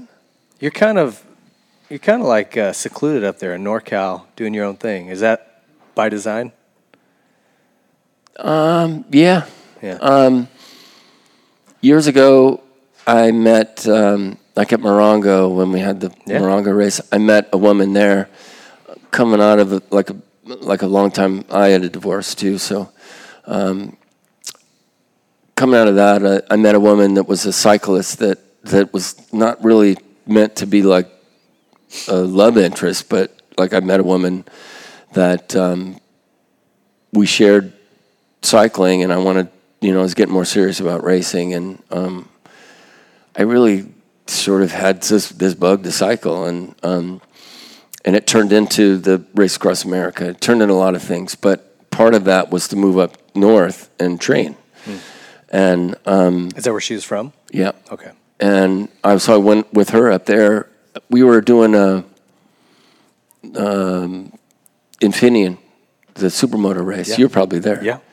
Uh, and I stayed for a couple extra days. We bicycled, and, and I ended up, anyway, I ended up moving up there to focus on the race across America, but at the same time, I was doing Nuclear Cowboys, so I didn't have to be anywhere. I just needed to get to the airport every week, and and I was fine. So um, I moved up there for that reason, and it is a great place, and it's I I just love it up there. Yeah, yeah. Oh, the pictures you post are amazing.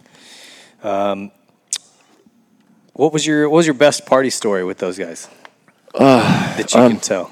Uh, Uh, I, uh, you know, I we never really did a bunch of like heavy. Because he was trying to kind of taper it Yeah. down. Yeah, I mean, we did we did other stuff that would be like he'd be like a good time to like anybody that you'd go ride with. You know, Yeah, we didn't. You know, maybe just riding around on the Harleys doing the strip joints and and then eating burritos at three in the morning on the curb next to your bike or something. You know, that, those are fun yeah, um, be around people that you know and i did some i got to to go to some cool shows yeah.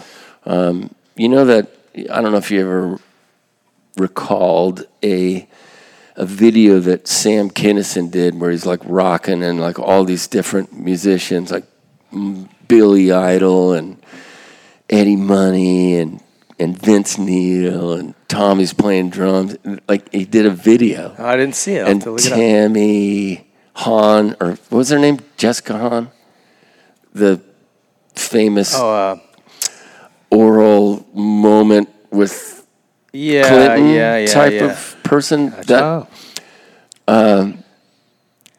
Anyway, uh, no, tell the story. uh, but it was a Monica Lewinsky, is that what you're talking about? no, but it was a similar situation. Oh, I but it was No. it was a different one. Bill, Bill she wasn't. field, no, right? she wasn't Phil or uh, Bill Clinton. She was uh, Swaggart, uh, the the the minister. Oh, okay. I remember that story. Yeah, I'm sorry. I like it, it's. We get it. Yeah. Okay. Stories So, start blending after a while. so she's there. She's like the uh, protagonist in the video, and Okay. Anyway, it, w- it was it was filmed at uh, Universal Studios, and and I just happened to be tagging along with Tommy. So um, that um, some videos that they like they did a, the whiskey, and we actually Troy painted him a helmet, and I and I delivered it to him in person at like while they were doing a video. Yeah. um, filming a video, and um, and you're off sitting off in the sidelines with the wives, which isn't a bad place Yeah, to be yeah. because you know who they are. Yeah. So we, I got to do some fun things with with Tommy, um, but they're not like.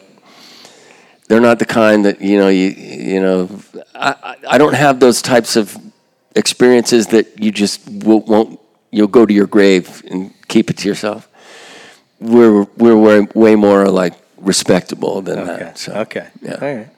And you were you were always big into poetry, music. Uh, I remember, which we're going to talk to your old mechanic Ron Heben later on in the show, but um, uh, he would always make this joke that, oh yeah, it's going to be a good day. We got Jim Morrison's riding on the back with Micky today, you know. Or he'd always make that joke. Um, where did that come from, and what can you what can you say about all that? Well, Ron Heben is an amazing person, super good guy. He was always wanted the best for me Yeah. and wanted us to succeed. And um, many times I, I like, uh, I regret not like following his lead on occasion. Um, great guy, and we had some great times. And he got to know the, the good and the bad and the ugly of me. And um, and it, and it's still we're still friends, and, and I actually messaged with him today because you asked me. Yeah. And he did show up, and you know when I was honored at Anaheim a couple years ago, he was there, and um, a selfless guy that just cares about you, you know. So um, um, always have a warm spot in my heart for for the guy, but. Uh, yeah, he's you know he's seen some some of the good moments and some of the bad ones, but uh, um, yeah, You well, you kind of looked like Morrison at one point. You had this flowing manes of hair, and I could see you walking around in leather pants and the whole nine. I don't know if that really happened, but you could see it. I never owned any leather pants, but I mean, Liar. I, Supermodel I like, leather. I like. Well, yeah, yeah, yeah. You're right. Oh, the black suit. Yeah, but it was a, look it was a good, yeah. onesie. Yeah. It wasn't just his pants. it's different. You know, Ron's, Ron had to listen to the music, and you know, I, I, um, you know, another guy that had to put up with me a lot was was Dubach because we traveled together. So we'd be listening to this, and I'd be like, I'd be onto something, and it would be that way twenty four hours a day for Oh, yeah. for two weeks. Okay. We all So have that be one like, friend. yeah. And I was probably relentless. Just And- doors, doors, oh, doors. just defiant. Just yeah. But um, I think the first the first moment that I I I I think I did a book report on. I mean, who does a book report on? No one here gets out alive. Yeah. You know, I did. So it just kind of escalated from there. Um, thank God they didn't have so much karaoke. You know, we come on, Ron, we're going to karaoke tonight. By the time they had it, we I was too embarrassed to do it. But uh, yeah, um, Ron and I traveled together. Uh, sometimes we'd end up, you know, like you'd go back east to do a race, and then the, like the next weekend you'd go like Binghamton to somewhere nearby, so you'd stay, and you'd collect the per diem and you know whatever, and and you'd ride and train. Um, so I'd stay and we'd hang out, and I'd always do something to, like I'd be I'd be coming in when they'd be getting up, something like that. That happened. that happened often. So Like they didn't have the timing clock. You know, like, it tracks your hours. yeah. Yeah, so he had to w- kind of witness that and endure that. You were always into. Were you always into music and poetry and just uh, art like that from a young age, or just sort of developed? I developed? guess you know. Um, I I am I'm hot and cold on it. Um, I'd love to be able to just write poetry and and that be enough. Who would have thought? Yeah. It's Micky Dymond's dream. Well, be no, when he oh, came here today, he, he, he you know, you brought up a, a poem. Oh, it reminds me of this poem about. Well, you always say that there's always so, something about Not, someone not a lot you of writers know. quote poetry as well. You know, it's interesting. I like it. Well, not a lot of uh, writers are into poetry. Yeah. You know what I'm saying? It's not something you would you would Well, think uh, straight off the bat. It's sad because a lot of them are you know they they're they're poetry in motion. They they they could get it mm-hmm. because it translates. Mm-hmm. You know, um, I don't I don't uh, focus like I'm not. I'm hot and cold. Like I'll, I'll read a lot for a little while and then I won't. And um, and I need to write another book. And I'm I Wait, you, s- you say Procrastinate you, a little bit. You say you'd need to. yeah. Is that for you, or do you literally have a contract that says you got to write another? No, book? no, no. Uh, for me. okay. No, no, I have no publisher. Which, by the way, if there's anyone watching, you could get a good deal here. Stocks at an all-time yeah. low, but we're going to bump it up. I've had, you know, I- I've, I've, you know, the fact that I did write a book and I self-published it and all that, it's just that's a miracle. Really, I don't even remember how I did it. You know, how I did it is a puzzle. Um, I would have to go back and like look at notes and start from like I'd be almost starting from scratch. But um, I'm working on a story right now that I that I want to give to Davey for publishing that'll sort of help the motocross course, but it's also a good interview. And I haven't done an interview with anybody ever, so I did one with Rod Woodbury from, uh, or sorry, Woodruff from the Buffalo Chip, Okay. and um, and I, I'm, I'm I need to finish it and, and get it to Davey, but um, I, I like it, and you know I I've read so many Rolling Stone interviews and and other things here and there, but uh, I think it's a really good one, and um, so I'm trying to do more. Um, I would love to write more.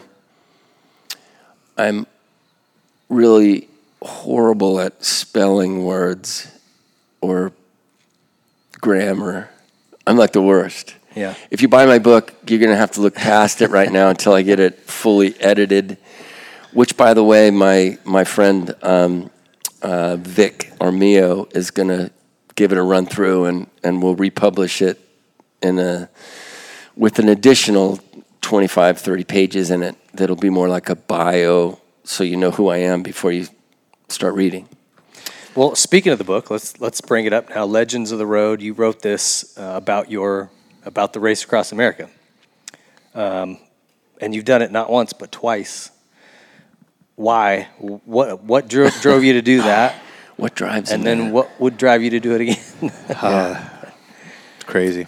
Well, the first one, I I actually I took a job because of my girlfriend Brenda. I took a job, um, sort of being a crossover athlete from motorcycle world. They believed that I could um, host a series of of small videos that promoted the race across America.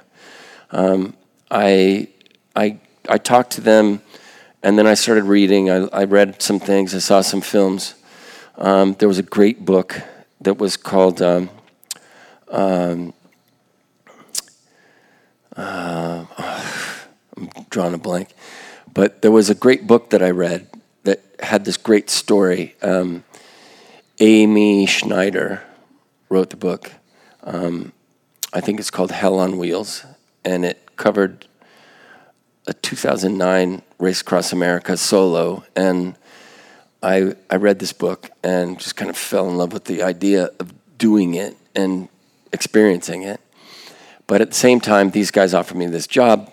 I'm going to follow the race, I'm going to interview athletes, racers, teams, solos and learn about this race. And then the following year, I would take it on and ride solo.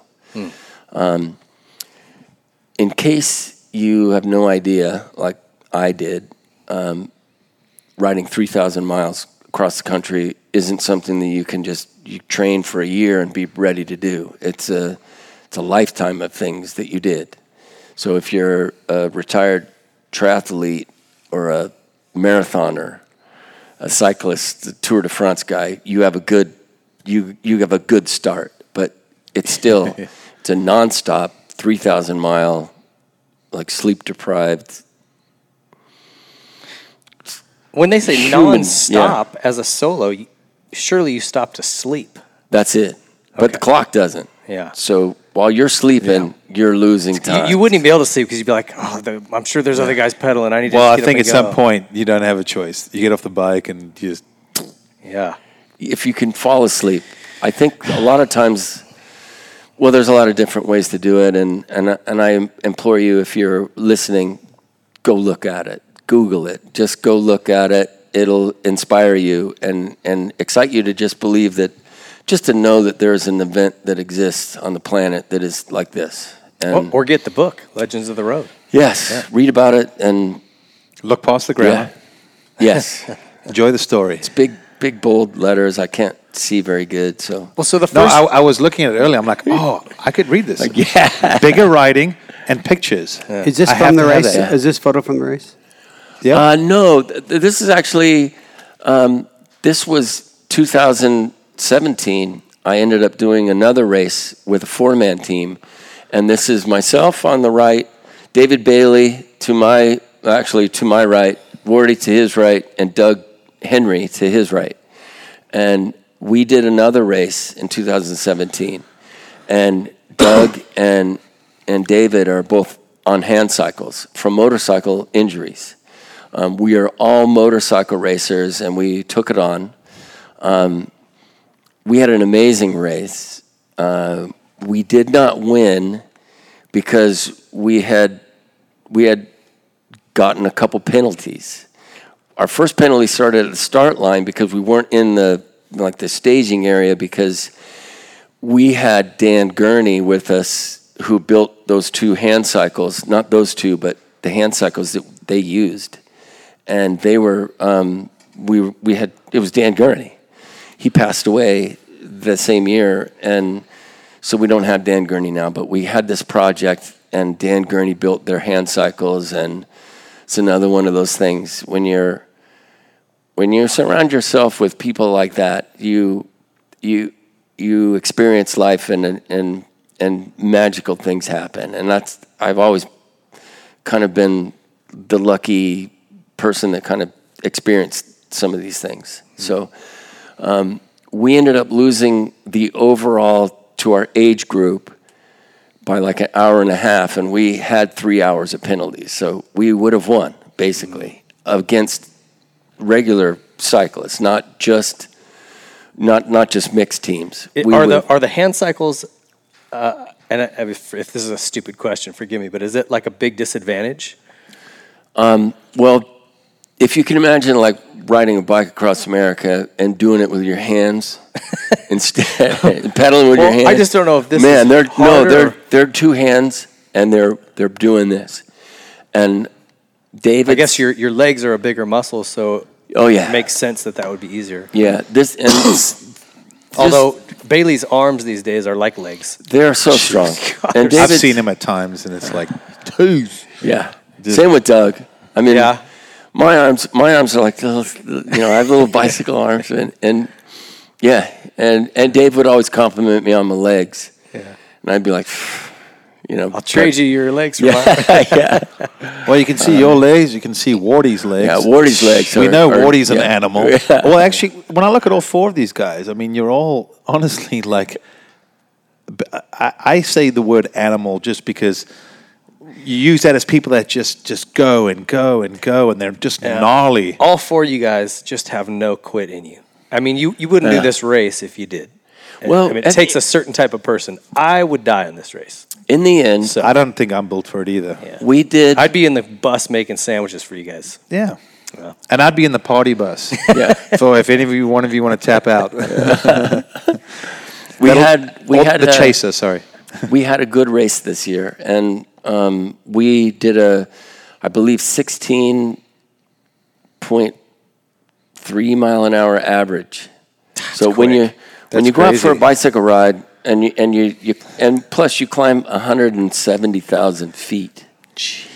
Yeah, in Wardy, this race. Wardy told me a little bit about going up the Rockies and all that whole segment and just like, You can't prepare for that. No. You could try your damnedest, but there's no way you could prepare for that. I mean, mentally, physically, the whole night. what was the second penalty? We had um, a we had a couple. Um, I think if we we had gotten one more, they would have booted us out. We had th- maybe three.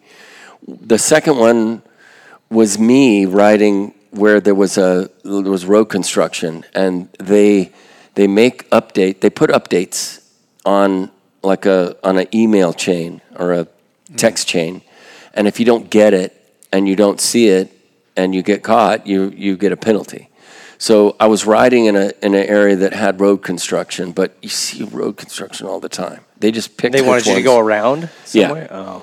and then maybe some uh, because you're sharing a, a road with vehicles that that you're protecting your rider. So your follow vehicle may be blocking and impeding traffic, and they can make a judgment to give you a Oh, penalty. I heard about that one. So you're you're supposed to leapfrog your rider, but there was times when we're just like, take the penalty. You know, you- we're not going to leave him out here in the rain and in the Right. dark on this road with all this traffic here. So we we we um we had some penalties that we had to serve about halfway through, and we just sat. Um, we got lost a few times. Um, you you go from, I mean, I, I I had heat exhaustion or like heat stroke, and so I had like I had to use the bathroom, and it would be like you'd be riding through, you know, like you'd be riding through like the state capitol, like where they're they have, and you I would have to pull over and just take a dump and get back and pedal.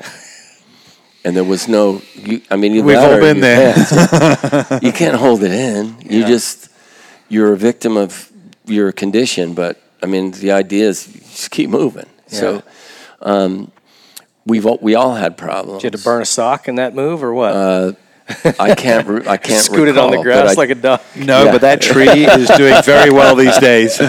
it is uh, blooming. There's more to it than that, Yeah. and there's stories that could go on. You could tell a story about each each Yeah, shift sure. you did. I'm sure. Um, But uh, David and I became one team. Doug and Jeff became the other team, and we would switch out. In the beginning, we were trying to do five hour or like 100 ish mile segments. And um, each time that you ride, we would rotate like every 20 minutes. Yeah. So David would ride, I would get up the road, we would do an exchange. David would ride in the car, I would pedal, and we'd switch out. And then it would we'd have a team transition, and then then Doug, Doug and Jeff would do the same. Um, we went all the way through. It's like you know you don't know even know what day it is, but you know I tell you right now that the finishing state of Maryland is the longest ride of your life because it may look like 300 miles when you start up in the morning, but it's a long ass 300 miles, and by the time you're done, you're just like, I can't. Where, where's the finish? You know, Yeah. it's the finish line. It's up there. I can't imagine what, what you're dealing with from blisters to chafing to like God only knows what Saddle sores, Well, like you said, heat exhaustion. I mean, you, you're dealing Yeah. with so many things. not even knowing where you're at, probably at times. And I followed this one pretty closely that year because uh, my fire department had a team in it. Yes, Fire and I, and I and I helped your guy. I can't even think of the name right now, but he's a great guy. They were great, and we saw them throughout the race. Did you? They they beat us. They were like just up ahead of us. Yeah, Oh, okay. yeah. Yeah, they they. Uh, I was stoked to. I was watching both you guys, so it was fun to watch. Yeah, And I- they they had a good send off and a lot of support. Um, I saw them. We saw them pretty much to the end. You know, Yeah. we knew where they were, yeah. Um, and they did good. They uh, they've they they experienced RAAM just like everybody else. You know, it's like hey, you you hate it, you love it, you hate it, and and it's tough. the other the other one I did was I mean we the first one I did was almost at a 23 mile an hour average speed, and we didn't break the record, but we were close. And we had a a dogfight with another team of like very experienced and good uh, local uh, cyclists, Yeah. much younger than us. Even though some of them uh, in their prime, they w- would have been probably even better, but they were they were gnarly and um, and I did it with um, Dave Mirra, Dave Zabriskie, who was a phenomenal cyclist and and guy, and Ben Bostrom, the road racer. Yep. And we named ourselves the Legends of the Road, and that's where it began. And it was Dave Mirra's idea. Um, that one was uh, was way more serious. It, it and it hurt me a lot more. I mean, we did we did three thousand plus miles in five, a little over five days, and Oh, and um, and it was it was like it was it was you suffered every every shift, and and we were doing fifteen minutes and changing, so we would keep speed Super high intensity then. in the mountains we were doing a mile at a time so you could keep we tried to do like i mean if you can if you go ride your bike and go in the hills and try to do 14 miles an hour and and it's it's for me it's like virtually impossible i could start i could do that you know 100 Fit, feet. yeah. yeah and, like uh, yeah but we were we tried we toned it down so we would do miles and then when we got over the top then it's like okay I got the next 20, bro. Yeah. You just sit back and you do the I get this whole downhill. you do this the same 20 on the way back. Did you see anything back then that would have led you to believe that Mirra would do what he did? Uh, no, but uh, you know, you, you mentioned earlier that we live, we we lead, or maybe the way that Hughes said, it's like we die twice. And I think in the book I talk about how we live twice. You know, we have two lives. We have the one we had, and then the one we take from there. Um, and all of us, like in this book, it talks about how all of us, you know, because Mirra, um, Bostrom, and Zabriskie, we were, and myself, we were all retired from our racing careers, and um, but still, everybody was pretty active, and, and we had a chance to do something kind of special, and um, uh, we, you know, I, I got to know Mirra quite quite a little bit from having him out at my house and we trained and um, um, I did work with him on um, the Boom Boom Huck Jam, a, Yep. you know, a show I did years Remember ago, and um, and then through X Games, I've I've I watched him. Um,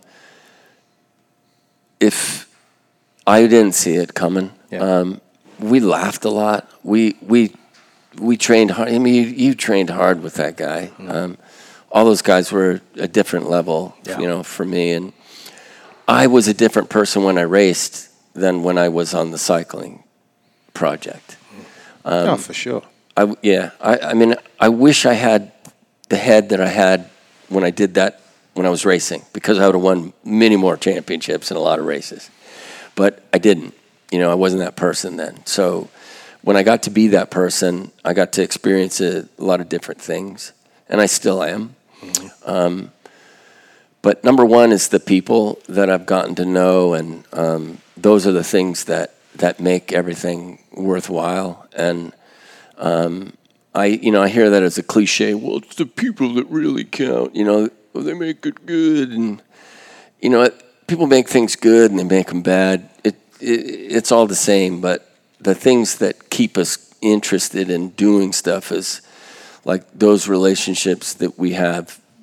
You know, do, while you're doing these things, and um, like the bond that we made with each other going across is I mean I hardly know Zabriskie, but um but I love the guy, you know, like I've when I do see him it's like we're like brothers and Yeah, you've experienced something. yeah.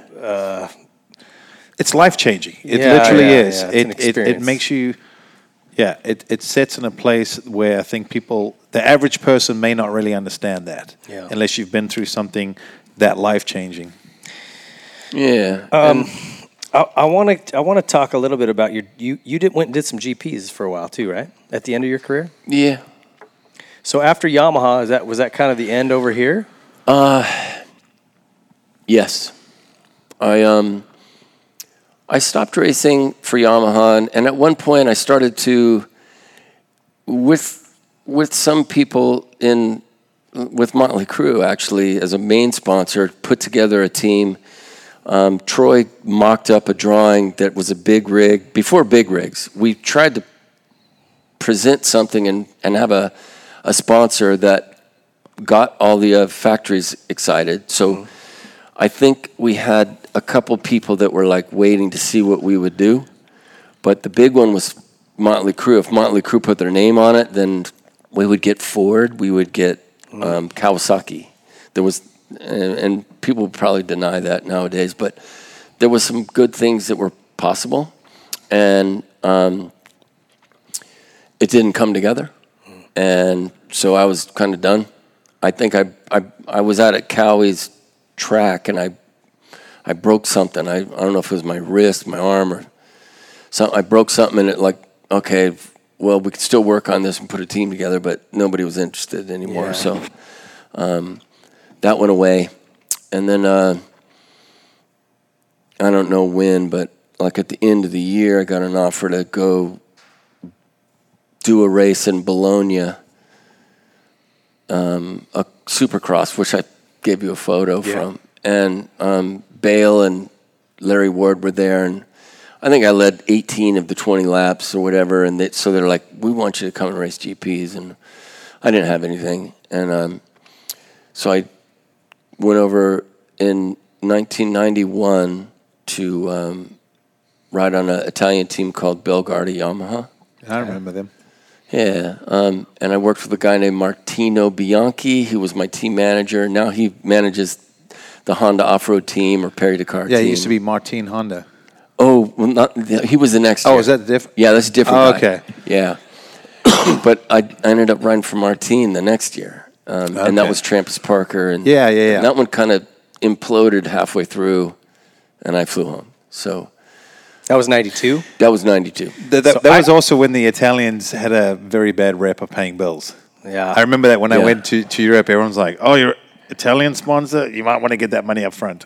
Yeah. I So had, it's like, funny, I had, I- like Boeri, I, I, I wore their helmet. I, I never got paid. Really? Yeah, There was somebody might have, but it never got to me. yeah, Uh, we bought one of your. I don't know if you know this. A guy from my fire department bought your old bike. I think I called you about it. Yeah, yeah. It was a '92 CR250 that you used over here while you were racing the GPs. I think you said you did some supercrosses or something that year here.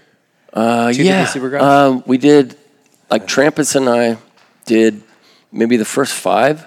Okay. One of them I had a chance to, I think I had a chance to be on the podium at Anaheim on one of them, like third. And uh, maybe Larry Ward and I had a crash together, and that's why I didn't. But uh, I don't know, maybe if you have him on. Well, ever. this guy worked for your dad, Dymond Construction.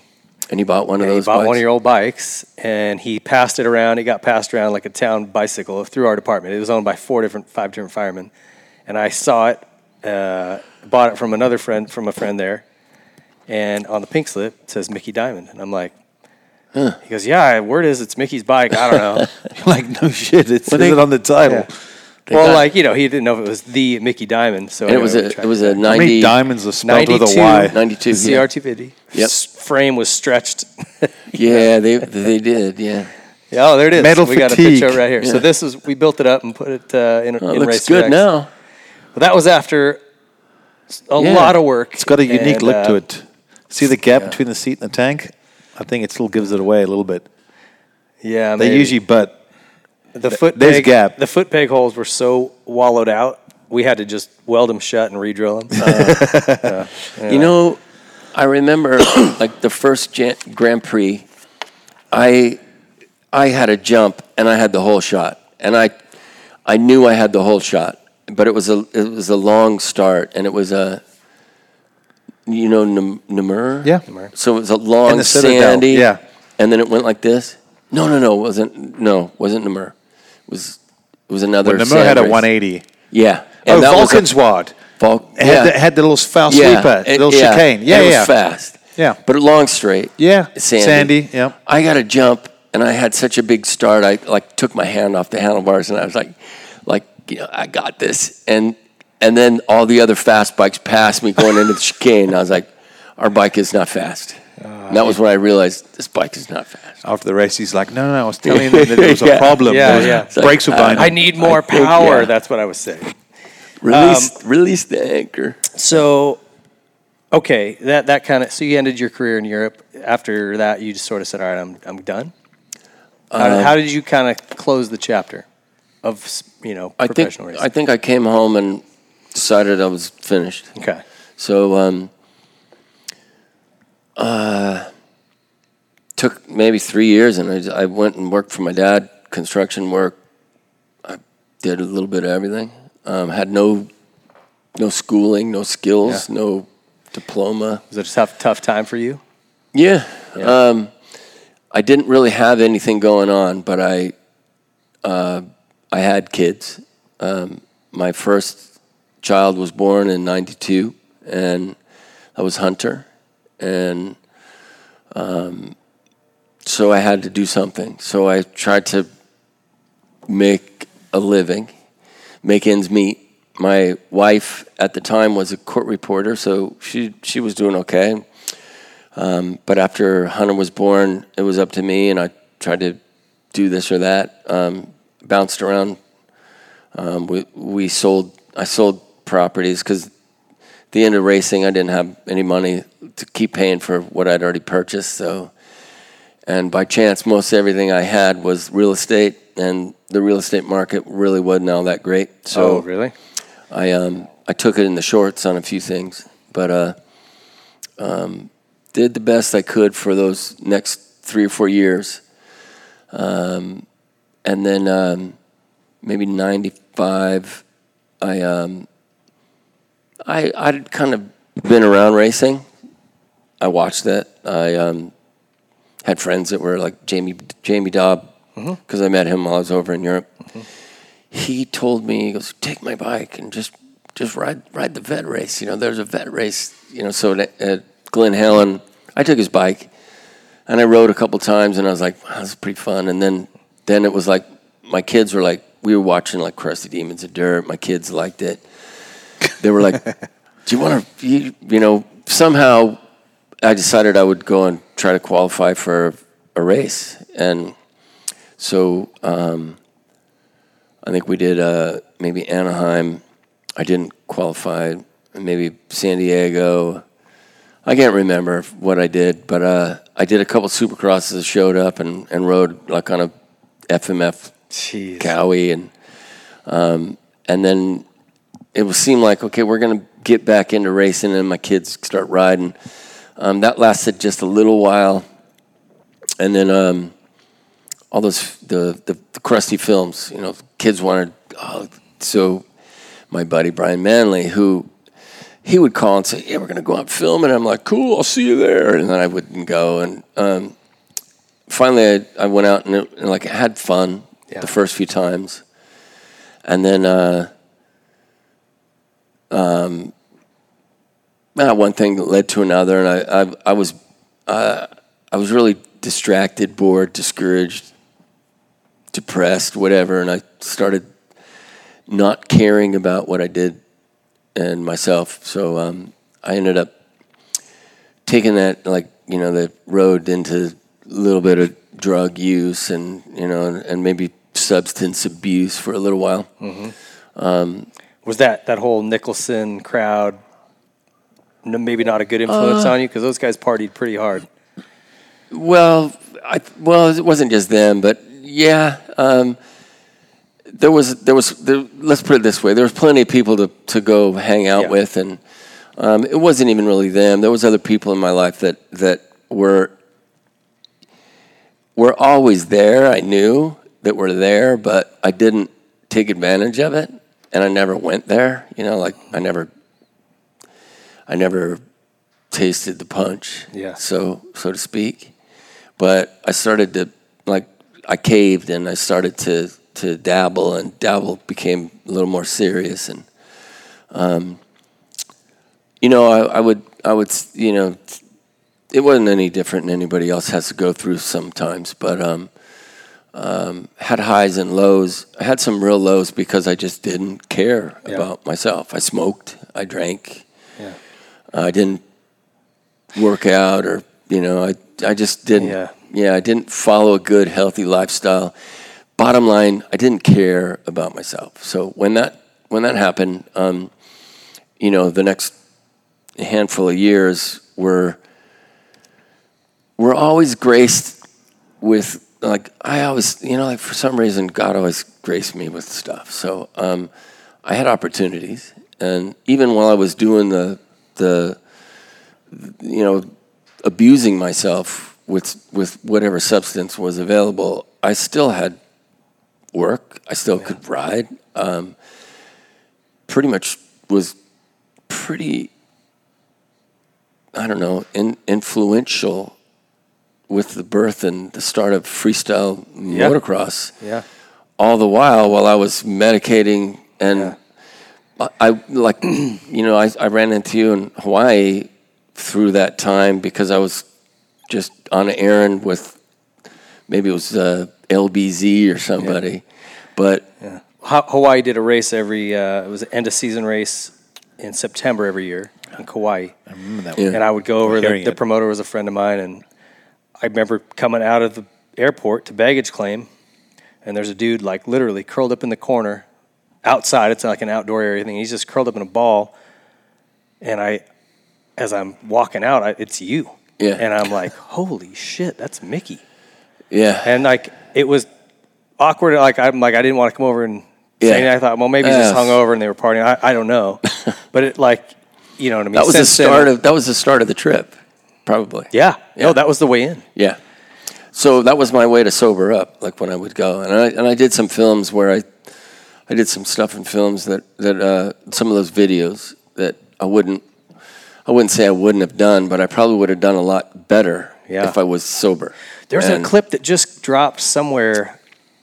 Maybe Pete, Fox posted it of you jumping some dune over a over a gap and you landed and just blew Oh, up. uh, in Mexico.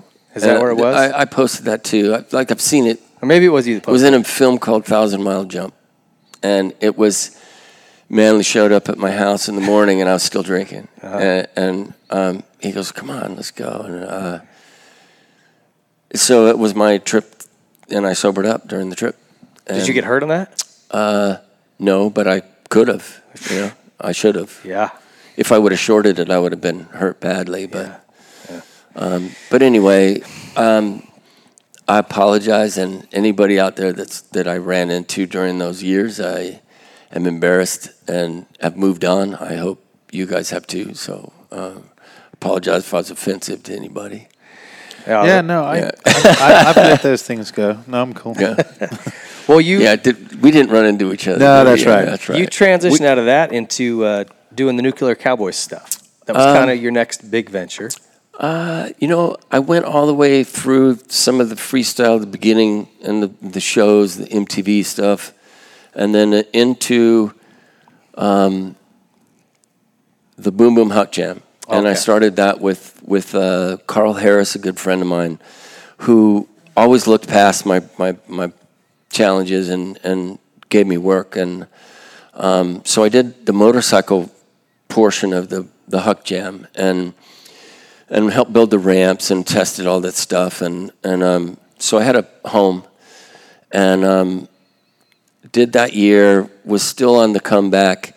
Did a couple of um, MTV events where we did uh, like sports and music festival, and and I was um, cleaning up and back to to functioning normal, and um, and then that parlayed into supermoto. Oh yeah, that's right. So supermoto came But around. but you were building ramp. You were kind of one of the pioneers of building ramps and getting those pitches right, and Yes. then a lot of those those events like you're talking about. And then the Nuclear Cowboys, or did that come after Supermoto? the Nuclear Cowboys came after supermoto, but Okay. the the Huck Jam came from freestyle. And this this was one of the photos Uh, I wanted to talk about. That's Um, an after.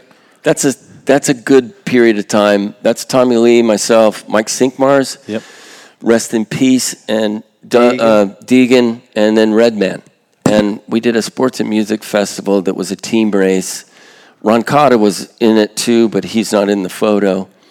Um, but we did a team race, and it was a lot of fun, and it and it went a long way, and it was great for TV. It was the maybe the third one we did.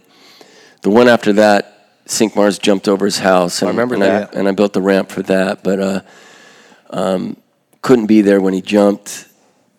It couldn't be there for a couple jumps that he did, but I helped him with his jumps and Carl Harris. But um, yeah, those are those fell before. This is before the Boom Boom Huck Jam. okay. That might have started shortly after that. But when that started, it was more serious. We were part of a crew that had a big, ambitious tour.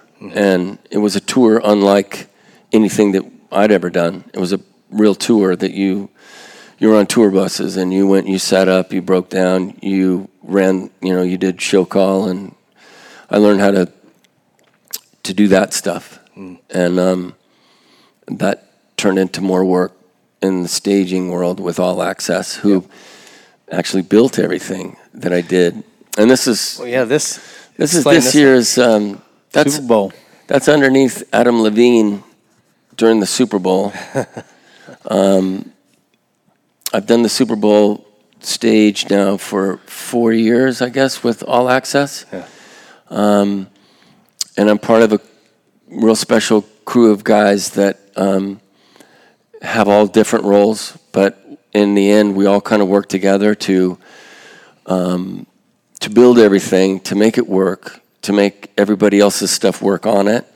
So ours might be the carts and the, the heavy equipment that all the shiny, cool stuff sits on, mm-hmm. but ours is really important, and and we construct it. We put it together in a very timely fashion with a lot of people's help. Yeah.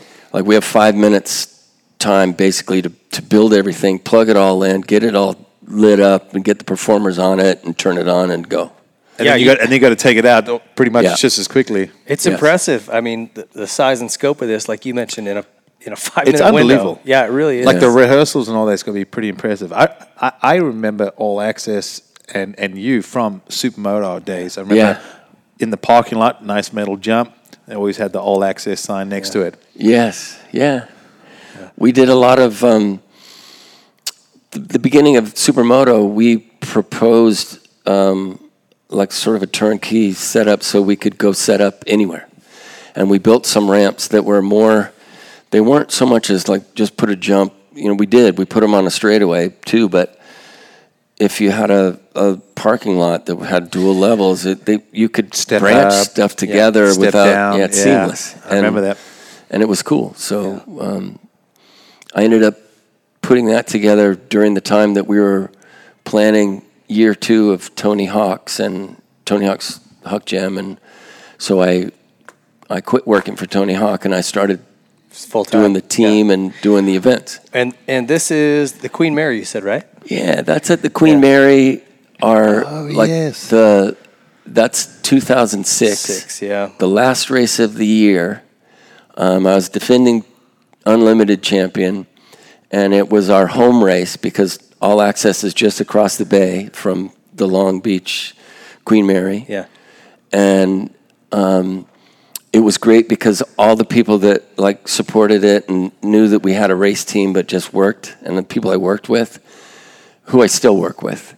Got to come to the race and see us as a, a winning racing team. Did you win And that day? I won that day. I won the 250 class that day. Yeah, it was a good day. Huh? That was a great It was an awesome track too. That was that was what Supermoto should have been. Like. Yeah. And unfortunately, it was tough to duplicate. I don't think Troy. I think they lost some money Yeah, making this happen. Yeah, uh, Supermoto was at the wrong place, the wrong time in America. It was right when it got its strength, the recession happened, Yeah. and it was one of the first things that manufacturers trimmed the well, fat on. and there was some mismanagement too, because Red Bull was really behind it at first, and then People start getting a little greedy and cocky. I felt like there were too many promoters trying to do different things at different times, rather than working together and having yeah, more it, unified. it just didn't come together. But it was fun those few years, huh? yeah. Oh yeah. That was like, uh, Hey, we're both Supermoto Unlimited champs. Yes, we are. Yeah. I got second. Hey, we're yeah. yeah. Sorry. Hey, I have a Vet 35 Supermoto Championship. No one gives a shit. That's that's huge now. Ouch. Wardy's got one. He's bringing the heat. All right, tell me, uh, tell me a little bit about this photo here. This was one you, you sent us, you and Glover. Um, to me, this is like one. Those Yamahas were so cool looking. That JT gear and that JT helmet and his helmet was so cool looking. And your your gear is rad. I mean, he even cut these numbers by hand. I remember him telling me. Yeah. Uh, just a cool looking photo, man. This is at Southwick, and it used to be the, the corner before you, you dropped down and then went across the finish line. Okay. And um, I was, I, I mean, this is the way I remember it. Broc might disagree, but I was passing Broc in this corner, and and if you look close, if you zoom in, you can see that I'm laughing, and I I can't remember why, but there was something that was going on between us that we were just kind of. I was laughing. I figured he was too. So um, anyway, I made the pass, and um, I had a pretty good race with uh, with Johnny O Okay. in in in the race too. Um, but I went over to Yamaha, and I I didn't know Broc hardly at all. I I had a few moments with him as you know as a Honda rider. He was pretty cool to me, and I I thought the world of him because when I was younger, I like I, I went as a kid when they had two days at the LA Coliseum, and he won one of the days, and he was awesome. So, um, and it, it was it was Broc Glover, you yeah, know. it's so a golden boy. Golden boy. Yeah. Yeah. he was supposed to be like arrogant and offensive and just cool, but it was okay. You know, I kind of figured that's what he was like, but he wasn't. He's a super cool guy, and I mean, a, a lot of people have different um, experiences with different people, but um, when I went over to Yamaha, we would have all those test days, and when I got frustrated, I was kind of a I'd get frustrated and I was like, you know, I was sort of a not a hothead. I wasn't mean to people, but I would, I was just vocal and animated. Okay. And he used to love that. So he would be like, I've been telling him that for years. and we, we would we would share a ride or something, or he'd come over and like he'd have to take a shower, he'd stop at my house and then we would talk for a little bit and then but he was always he was always kind of cool like that. Like we would have moments that we were like it, we were brethren. You Yeah, know, we, yeah. we knew, and and they didn't, type of thing. And um, I still have like a like when I see him, like there's you see people and you just have you're just always going to be okay, you know, and it's always going to be good to see them, and um, and he's that he's one of those guys, and I, I liked what he did at Yamaha and, winning as much as he did, and and I seen him race David, and him and David on, and David was like, David's driving a Ferrari, and and Broc is driving a, like a Station a, a wagon. Pinto, Yeah. and and and he's still fighting, and he would fight, and he, and, but it was good, and and even you know in their moments when they had collisions, and it was like it was Broc was just gonna, I'm just gonna get in your way. You're not gonna win. I'm just gonna block you. Fighting like that, I just I've always loved that. And then knowing David and he and I talking and him telling stories about how Broc used to yell at him. You could hear him. He, and and he wouldn't be Under the helmet? Yeah, he Yeah. wouldn't be yelling things like "Get out of my way." He'd be yelling like, "I knew you were coming." You know, like you're on that work bike, like yeah. it's about time you passed me on that. You know, while I beat myself up, but uh, I. and I always like this picture because it like I could see that like that I'm I you know I kind of remembered laughing. I I don't remember what moment I figured out that oh I was laughing in that photo, but it was when the photo came out that I was like oh I remember that you know and then you put it together so. He was probably yelling at you. Whose He bike might is have, yeah, slower? I knew you were coming. Those upside down forks working because I had him, he didn't, All right. It's about time. That's funny, man. and we both look good right there. It's And just that's a like great one of the shot. best shots Yeah. of the Yamaha. Who took it? You know? I don't know. I've I've stolen it and used it many times. Uh, it's, it's a rad shot. Um, and that's your TLD helmet right there. Yeah, and that that's one of the coolest ones. I think David's mom had that one. I think David still has it. Bailey? Yeah. Oh, yeah? I give like you know what? That's the bummer. I, I gave everything away, so I don't really have many things from my racing past. People people ask you for jerseys, and you, I know. like if even if I had one, it would wouldn't be worth. They were cotton T-shirts. Yeah, yeah. You know, so and with a with a print on it. Yeah. It wasn't like No, it wasn't. laser yeah. pressed. Well, I It was going to say now there's They'd be all even more now. and- you yeah, know, Yeah. Well, I, I got rid of. I, at some point, it's it's overwhelming. yeah. I would. Just, I got rid of everything except my helmets. That's the one thing I kept, and I kept them because Troy painted them all. Yeah. And I thought those are art. Like I'm I- not giving those away. They got my name and number on them. What what good is they going to do someone else? Like I'm just going to keep them all. And now it's my wife I- laughs at me because I, I treat them like they're fine china, but I keep them. Well, they are. Dude, look, at how, fine look at how young you are here. This this picture is 1986, and it's after the Paris Supercross. That guy next to me is Michael Moreau, and I will go in um, in September, late well, early September. I'll be in France to do the Moreau Memorial. He passed away. I want to say it was like 12 years ago, maybe 13. But um, they've had a memorial. His wife who puts it on. She invites me pretty much every year. I've done two of them now. This will be the third one. The motocross race, or what is it? It's like a vintage memorial for this this this guy, and Okay. um, they treated me great when I was over there. And you you go, you fly in, you do the race, you collect the money, and get the trophy or whatever, and and we kind of like we in the old days, we would be like the Norsemen. We'd come in, we'd just rape and pillage and burn the town down and then move on to the next one. Yeah. That's what it feels like sometimes. And at some point, I ended up saying, you know what, it's the right thing to do. And the first time I committed to it, I didn't have much money. I, I was busy, and but I'd already told her I would fly, so she, they already paid for the tickets, and I, I went like kind of kicking myself yeah. that I, I committed to it. Um, and I just couldn't bring myself to, to, to get out of it, and um, I'm so glad I didn't because I went and it was like a better experience than I, you know, it was like one of those things like, okay, God just got to show you, like, okay, this is what life's about. You know, when you have a chance to do something good, you take it and you're happy that you got it. You know, so um, anyway, it turned into one of those, and now I don't take for granted. Like when people ask me to do stuff, I don't do. I can't do everything, mm. and sometimes I, I really it hurts my feelings to even have to ask to be paid to do it. You know, like you don't have to pay me, but you have to pay for my flight, my hotels, and and put some money in my pocket so I can eat. You know, Yeah.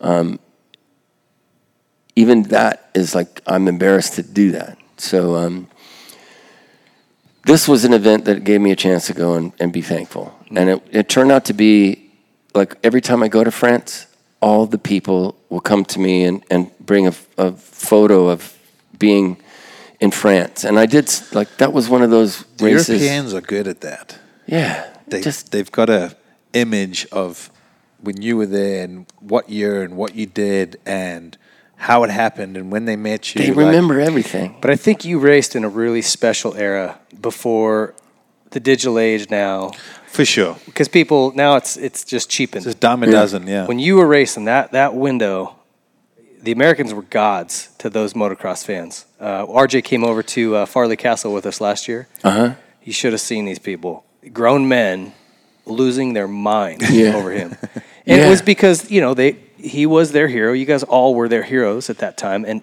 they're waiting weeks to get a cycle news to like catch a glimpse Yeah. of it. You know what I mean? It was you. You weren't I accessible. grew up at that time too, where I waited for Cycle News. And when it came out, then you knew who was doing what. You'd get pictures of guys on the East Coast, and and and you're on the West, and all the stuff from Golden States or Transcal or those things. That's what we lived for. And, and it was all magazine things. And I had like even when Haynes was my mechanic, we kept a book and I'd have pictures and, and explanations of why this guy's riding with this style this way, and I would like, I just did stuff like that. So mm-hmm. I documented stuff that we did, and then knowing, I mean, I wasn't like, I was reading books to be a, a warrior when I was racing for Honda, like the Art of War or the Book of Five Rings, and things that people were giving me and coaching me to follow.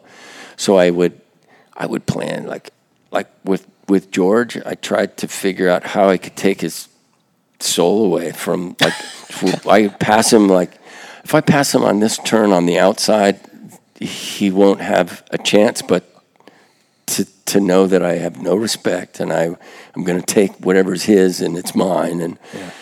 I would sit on the start line and look at people, and I, I, I could visually see myself just grabbing him by the shoulder and flicking his head off. You know, like you were, you you had those things, or like we we had a race at San Antonio, so then I got a bunch of literature about the um, you know the the Alamo, Yeah. and the real stuff, and know what those guys did and how they survived, how they won, and the the cost of it, and then you know the things that happened. So I knew that, and then going in, I kept that in my mind, you know. So then, like when they interviewed me, I'd be like, well. Like, like Travis said, victory or death, you know, and they'd be like, well, and they didn't even know what it is. Yeah. They they lived there, so there's there was a lot of times where it took trying to be a um, just psychologically prepared Yeah. And and all that and and there are times when you could be strategic and plan races or they now will plan i mean I, I like I watch a lot of the Supercross, and, and you know where guys are strong. You know this guy's you know Tomac, he's going to be strong and fit, and the worse the track gets, better. Yeah. You're going to be like, well, I think I'll take Pick that guy, yeah.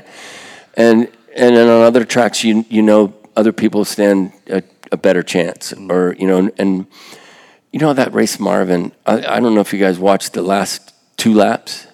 He was better the last two turned it laps. up. Oh, and he was he was hitting he was hitting lines that he was like maybe 80% on.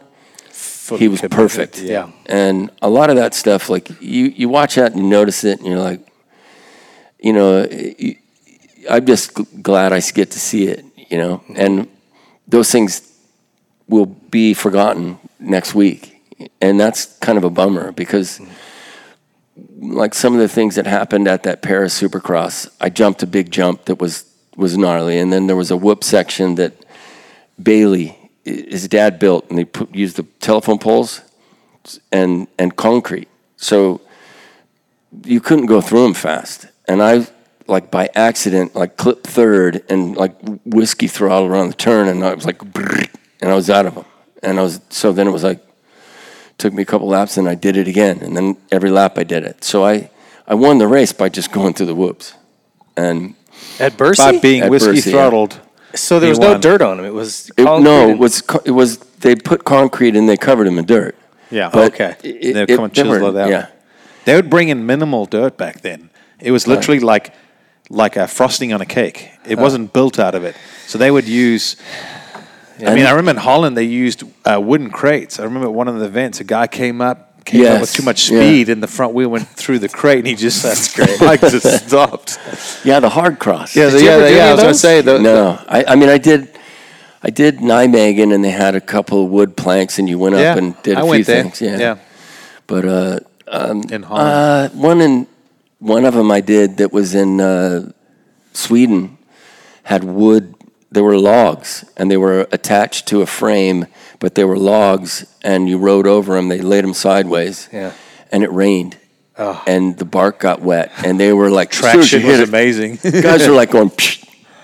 That's awesome. But uh, anyway, those those races, the the one at Paris, um, I did that. I had one one heat race where I got a buck on the last one because I had to be on the brakes while I was on the whoops because that's where the turn was. So you'd already be on the brakes, and I hit and I went over, and Mitch was sitting over there in his wheelchair, and him and Bevo, and and I I like went off the berm, and like the bike landed on, I landed on the pavement, and then turned around, and all I could do was like gas it and go up over the the hay bale, but the hay bales are like as big as this Yeah, table, yeah. and um, so all that happened, and the audience loved it, and I got back on, and so I was like, uh, and then to win the race and come from behind to do it, um, that's always like a big thing for the French people. So every time I go there, they remember that and and talk about it, and and they treat you like. You know, it was like the, the greatest thing they saw at a race, Yeah. and um, and that stuff is hard to to imitate now because Yeah.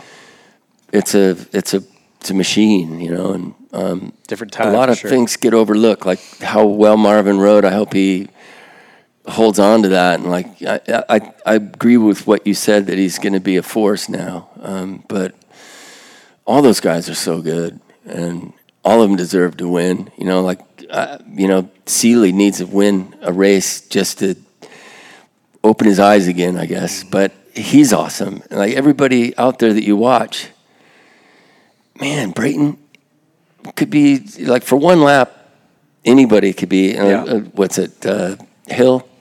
Justin Hill. Yeah, uh, yeah. Fastest qualifier. And then I think, McElrath, I think, I think maybe Hill should just go out and just loop it out on the start line and practice and rip the fender off and go to the pits and save it for the race and then just come out and come out swinging. Come out angry. Well, listen, we got to wrap it up here pretty soon. We're running out of time, but um, give me some. What if you a top three best memories of your life looking back? when I Um, say life, just- I guess I'm talking about racing stuff. I'm sure you'd put your, your kid's birth in there. He's stuff like that. 86, 87, and 05. Yeah, all those years were good. Um, you know, 86, there was quite a few moments in 86 that were really great because um, I had gotten to where I could, you know, I, I had a great team, I had a great bike, and great people were helping me. And um, I was racing against good, solid racers that were really spe- it was really special when you beat them. Um, uh, I loved a lot of those moments in that in that year. I loved being number forty three. Um, um, I you know and, and winning a championship. Um, and I loved a little bit of eighty seven in the same way, but um, and some of the times I had with Ron um, and with there's another guy, Dr. Bill, Dr. Fagan. Um, many good times there. Um, I've got to travel the world, um, learn about life through the motorcycle, and and visit places that I never would have got to. Um, um, got to do things, got to appreciate things that I never would have had a chance to without it.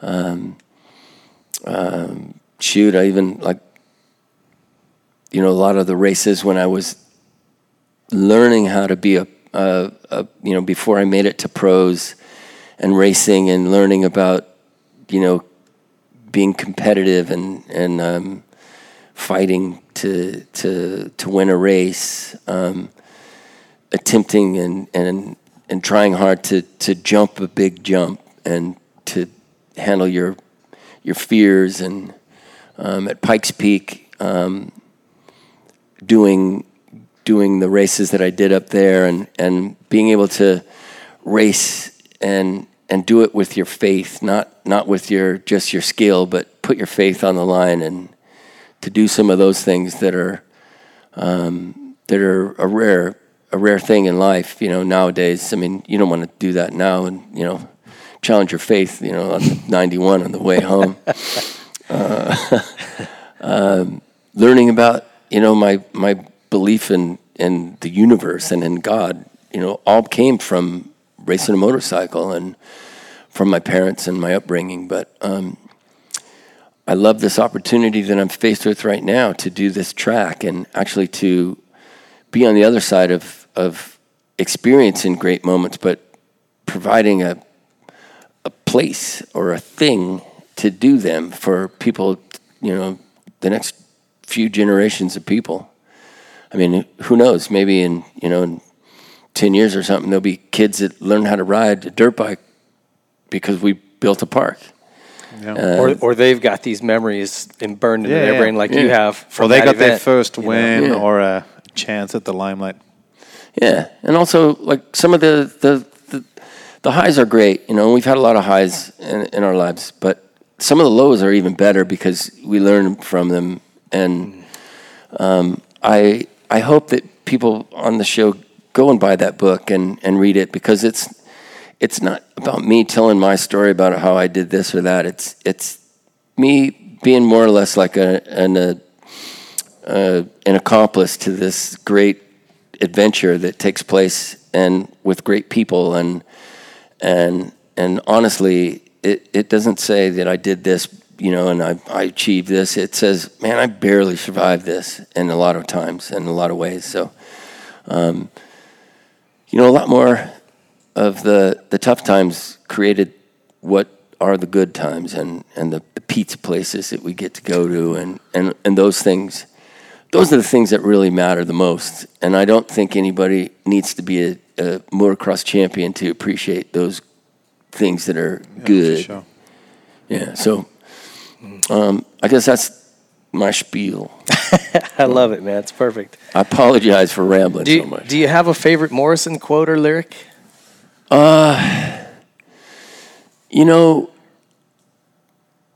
I I have like a I- like I just have a I have a belief that that guy really nuked a bunch of things in his life, and I wish that he could have gone back and and and not like be so raring to implode, but um um heck I don't, you know I I think I think that a lot of the things that I appreciate um, could be tarnished if I if I looked deeper and I and I and I I tried to to find something that was not as special as I remember it. The things that I remembered that are special can stay that way because I let them stay that way, um, and I I don't cloud them with with other things, you know. And um, I know it's easy, and I know a lot of people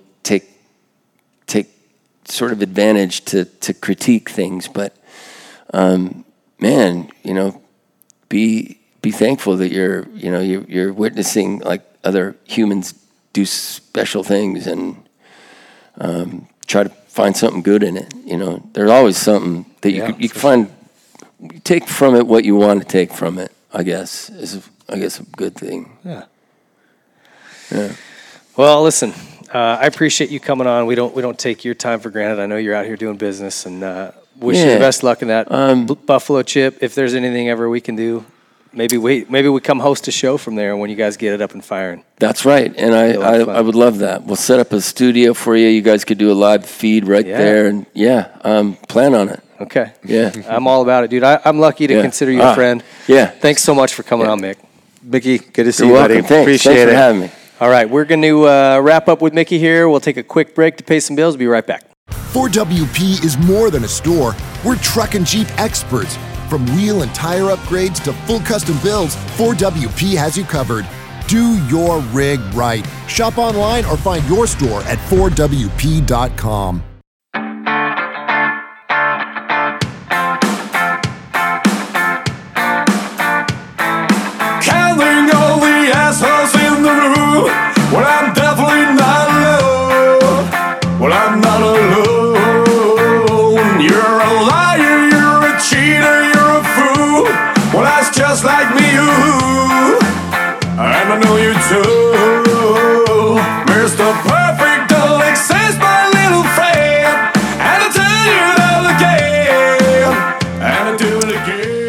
All right, welcome back to the Whiskey Throttle Show. What a good time with Mick, man. I uh, I feel like we could have talked for a couple more hours with him. He's uh, he's just always got uh, a lot of deep ponderances on things, and uh, he likes to get into it. I, I just really dig that dude. Um, super genuine, nice guy. Um, but let's get into our Decal Works last call. Uh, decalworks.com. If you guys are looking for graphics, plastics, mats, anything you need for the shop, the garage, your bike, getting it dialed in, looking good, go to decalworks.com. Check those guys out. Uh, in this installment of uh, last call, uh, we got Ron Heben on the phone. Ron was, as you heard Micky talk about a bunch, he's been in the industry forever. He was a longtime Team Green guy, uh, factory mechanic for multiple riders, including Micky during his years with Yamaha. Um, he was factory KTM team manager for a while. When I was there, uh, actually at one point was still when you were there too. Yeah, we were Oh, both there together. I didn't know if he came on in 02. Yeah. Yeah. Okay. Anyway, Sli- his nickname is Slicer. Dude's been around forever. Awesome guy. GL got him on the horn. Let's have a listen. Hey, Ron, how you doing, buddy? I'm doing well, thank you. Well, I appreciate you taking the time to uh, come on the show for a few. Uh, um, we just had uh, Micky Dymond on, and uh, quite a character. And uh, well, we know that you've worked with quite a few characters in your lifetime. Um, tell us a little bit about your experience with work, working with Micky.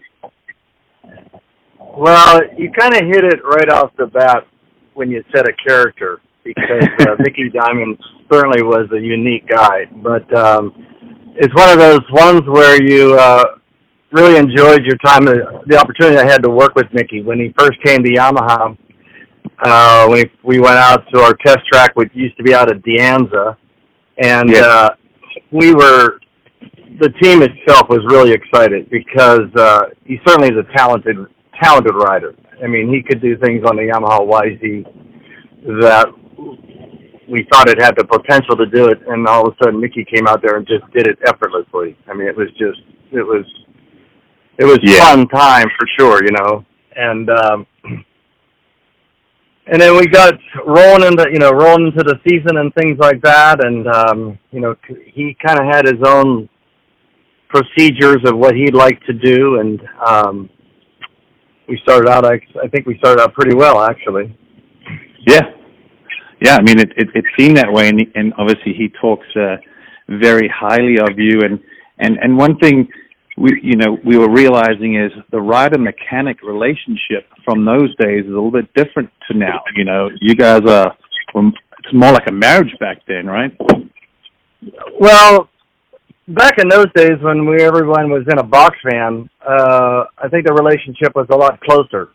And with that, I mean, there were Yeah. times when Micky would stay on the road, and we would, uh, you know, we'd go riding and and train together, and it was uh, certainly an experience. Um, and you know, Micky was one of the most popular guys out there. So, you know, around the box fans at the end of the night, I mean, there was such an entourage of people, and you know, he knew a lot of people in the music industry, uh, Motley Crue guys, uh, Tommy Lee, and those guys used to come to the races. And uh, at the end of the day, you know, you couldn't even get into your box stand to put things away because there was just so many people there, either wanting to get an autograph from Micky or you know see Heather Locklear who was going with Tommy Lee, and just uh, every week was something unique.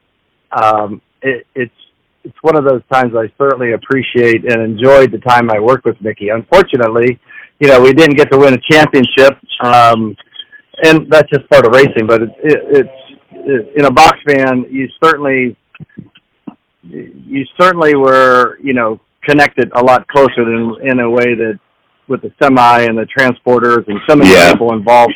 With it's a little bit different now. Yeah, yeah, we've seen that. Um, tell us a little bit. Uh, we we had both Ping and I had a little chuckle when he was telling us. He goes, Ron would cut my numbers by hand before the races every time. Uh, didn't just get numbers; you always cut them. Yeah, you know, we I actually started doing that with Keith Bowen, who I worked with a couple years before Micky, and uh, you know, fortunately, Micky and and and Keith Bowen they were single digits, and at that point there wasn't uh, the big oversized numbers as we have today.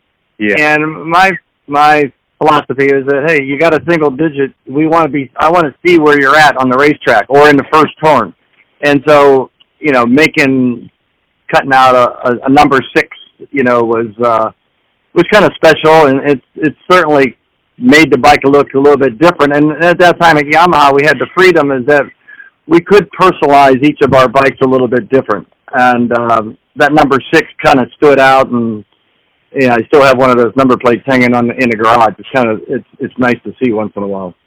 Oh, that's very cool. Um, well, I know with some time, uh, you you're still in the industry, but things have changed a little bit. You're now with Yamaha in the road race department. Tell us a little bit more about that.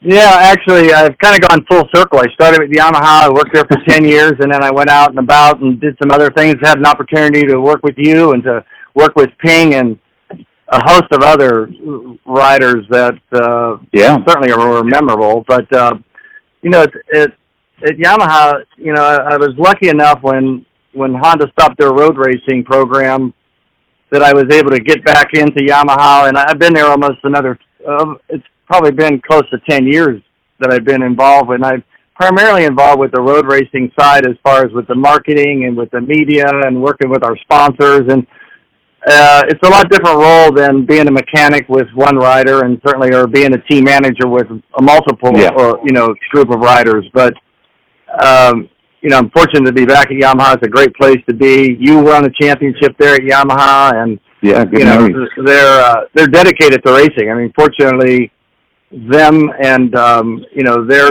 efforts in in Moto America and AMA Superbike racing, they've dominated for a number of years, and that comes from a, a well structured program. And you know, Keith McCarty is uh, is the head of that program, and his vision, and obviously the success that he had with Bob Hannah has kind of trickled down to everything else that he puts his hands on is is, is successful. And um, you know, road racing is certainly a lot different than um, you know cer- certainly a lot different than motocross. But Sure. you know, another opportunity I had to work with Micky is when I was working at KTM, and uh, we got involved with Supermoto. And Yeah. and again, Micky just it was just he's such a natural at anything he does, and Yeah. uh, he won a championship, you know, racing Supermoto, and you know it, it was Supermoto is such a a fun type of racing because you had racers from all disciplines that could race, you know, on the pavement, in the dirt. Uh, ben Yeah. Bostrom, Mick Dymond, Jeff Ward. You know, just you look at all the racers that participated in that when it was going on. It was it was fun, and uh, and the attrition rate compared to what you see in Supercross was much less. and Yeah. so you had those guys. They were racing week in and week out. Um, Moto America is uh, is a sanctioning body now for for about the last five years, and they're doing a great job. They're they're trying to get back to where they were. Um, Yep. and Yamaha's dominated. I think that we've I think we've won like eight Superbike championships and uh, a host of 600 championships, and you know, like I say, it's it's Yeah. fun to be part of a winning. It's really fun to be part of a winning program, as you know. Yeah, absolutely. I mean, like you said, with with uh, Cam and Josh, and even the 600, you guys have had great success. And one of my heroes growing up was uh, Wayne Rainey, who now runs Moto America, and like you said, doing great things. Well, Ron, really appreciate the time, and I look forward to seeing you again at our annual little get together when we uh, catch up at MotoGP in Austin.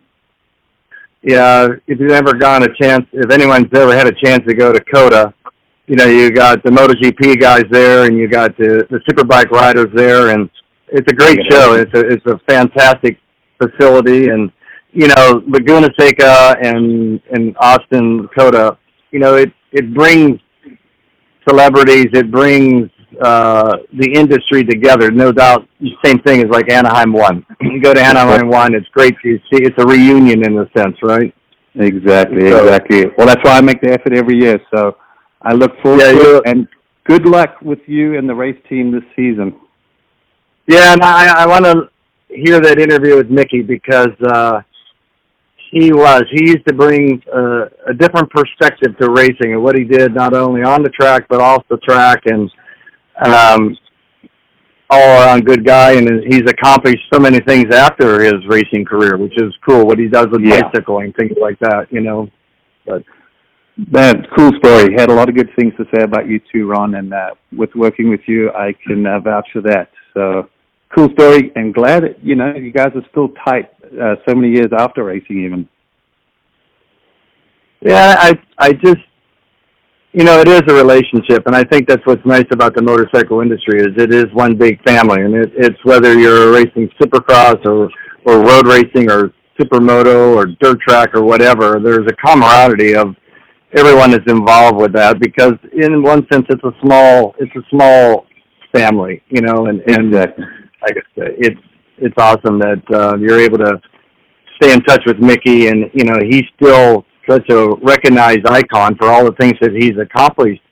Yeah. Yeah, exactly. Well, we know you have a lot of really good stories too, and and one of these days in the near future, would love to have you on because when we looked at it, you worked with a lot of guys, so we know you got a lot of stories. But we got to run. Thanks for your time, Ron. We'll keep in touch and uh, catch up soon. All right, Grant. Pleasure talking to you. I Look forward to seeing you at COTA. Ten four. Cheers, bud. All righty. Thank you. Bye. All right. Well, good to hear from Ron, and uh, always a good dude. He would actually be a really interesting interview on the show, so maybe we'll have him as a guest down the road. Lots of good stories uh, from the trenches back in the good old days, and all the way, you know, to to today. So uh, we'll have to talk about getting them on the show. Four Wheel Parts, get at me Q and A. That's where we're uh, headed into here. If you've got a question for GL or myself, go to our Twitter account and post a question to us. You want to share that? At W underscore throttle underscore show. He's got it down. Boom. You know, uh, Drop the mic. Yeah, it took him three months to memorize that. But if you can, got you know, somehow find it and click on it, send us a, a question. Uh, four wheel parts, all your off road needs, whatever the hell that is, they've got it. They will handle it. Not only do they sell you any kind of products you want, the very best products in off road for your truck, van, SUV, side by side, Jeep, you name it, they've got it. They'll do the work. Top, top quality. Those guys are awesome. Fourwheelparts.com, the number four wheelparts.com. What do we got for questions today, Donnie? I got I got it. Uh, good one for GNL here. Uh, GNL? GNL? GNL, Okay. yeah. For GL from Dave at Dave eight nine five zero seven four seven six nine one. Doesn't really matter. Dave I said. just- I, like his name. Uh, he wants to know what was more difficult to justify taking out Alessi at Hangtown or Bobby Bonds at Hangtown for the win? Sorry, what was more difficult to explain? To justify, how do you justify taking out either one of those? What was more difficult to justify? He's saying. Oh, I mean, that's easy. What's more difficult to justify was obviously Bobby Bonds because photographer had a great picture of me on the binders doing a look back, so you can't say it was not intentional because it really was. Um, but you know, the difference is, I think in motocross is, and you know, in life we're taught two wrongs don't make a right. But I, I think you would agree. In motocross, if someone hits you or is messing with you or pissing you off, whatever it is, you send, you got to send a message. And to me, that's how I was taught to, to to ride. My dad always said, if someone hits you, you hit them twice as hard, twice as often, and put them in their place. Bobby Bonds pissed me off that day, um, and in the heat of the moment, I didn't go to take him out. I just was sending a message. So I sent my message. He went down. He didn't react. He was tired, dehydrated, worn out. If he was actually in shape, he wouldn't have gone down. He would have reacted. So he can blame himself a little bit. Um, the Alessi incident, I will say that that was not a takeout intentionally. That was literally someone going for the win, and it was last corner, and I gave it everything I had. And um, when I went in the turn, my foot actually caught the inside rut and it started pulling me off the back of the bike, and I whiskey throttled. and um, yeah, so my bike took him out. It was not. Uh, it really wasn't a takeout. It was just a, a racing incident. So I would say um, the harder one to justify would be Bobby Bonds because there was some intent. Would you, uh, if you could do that over with Alessi, would you have backed off and let him have the win?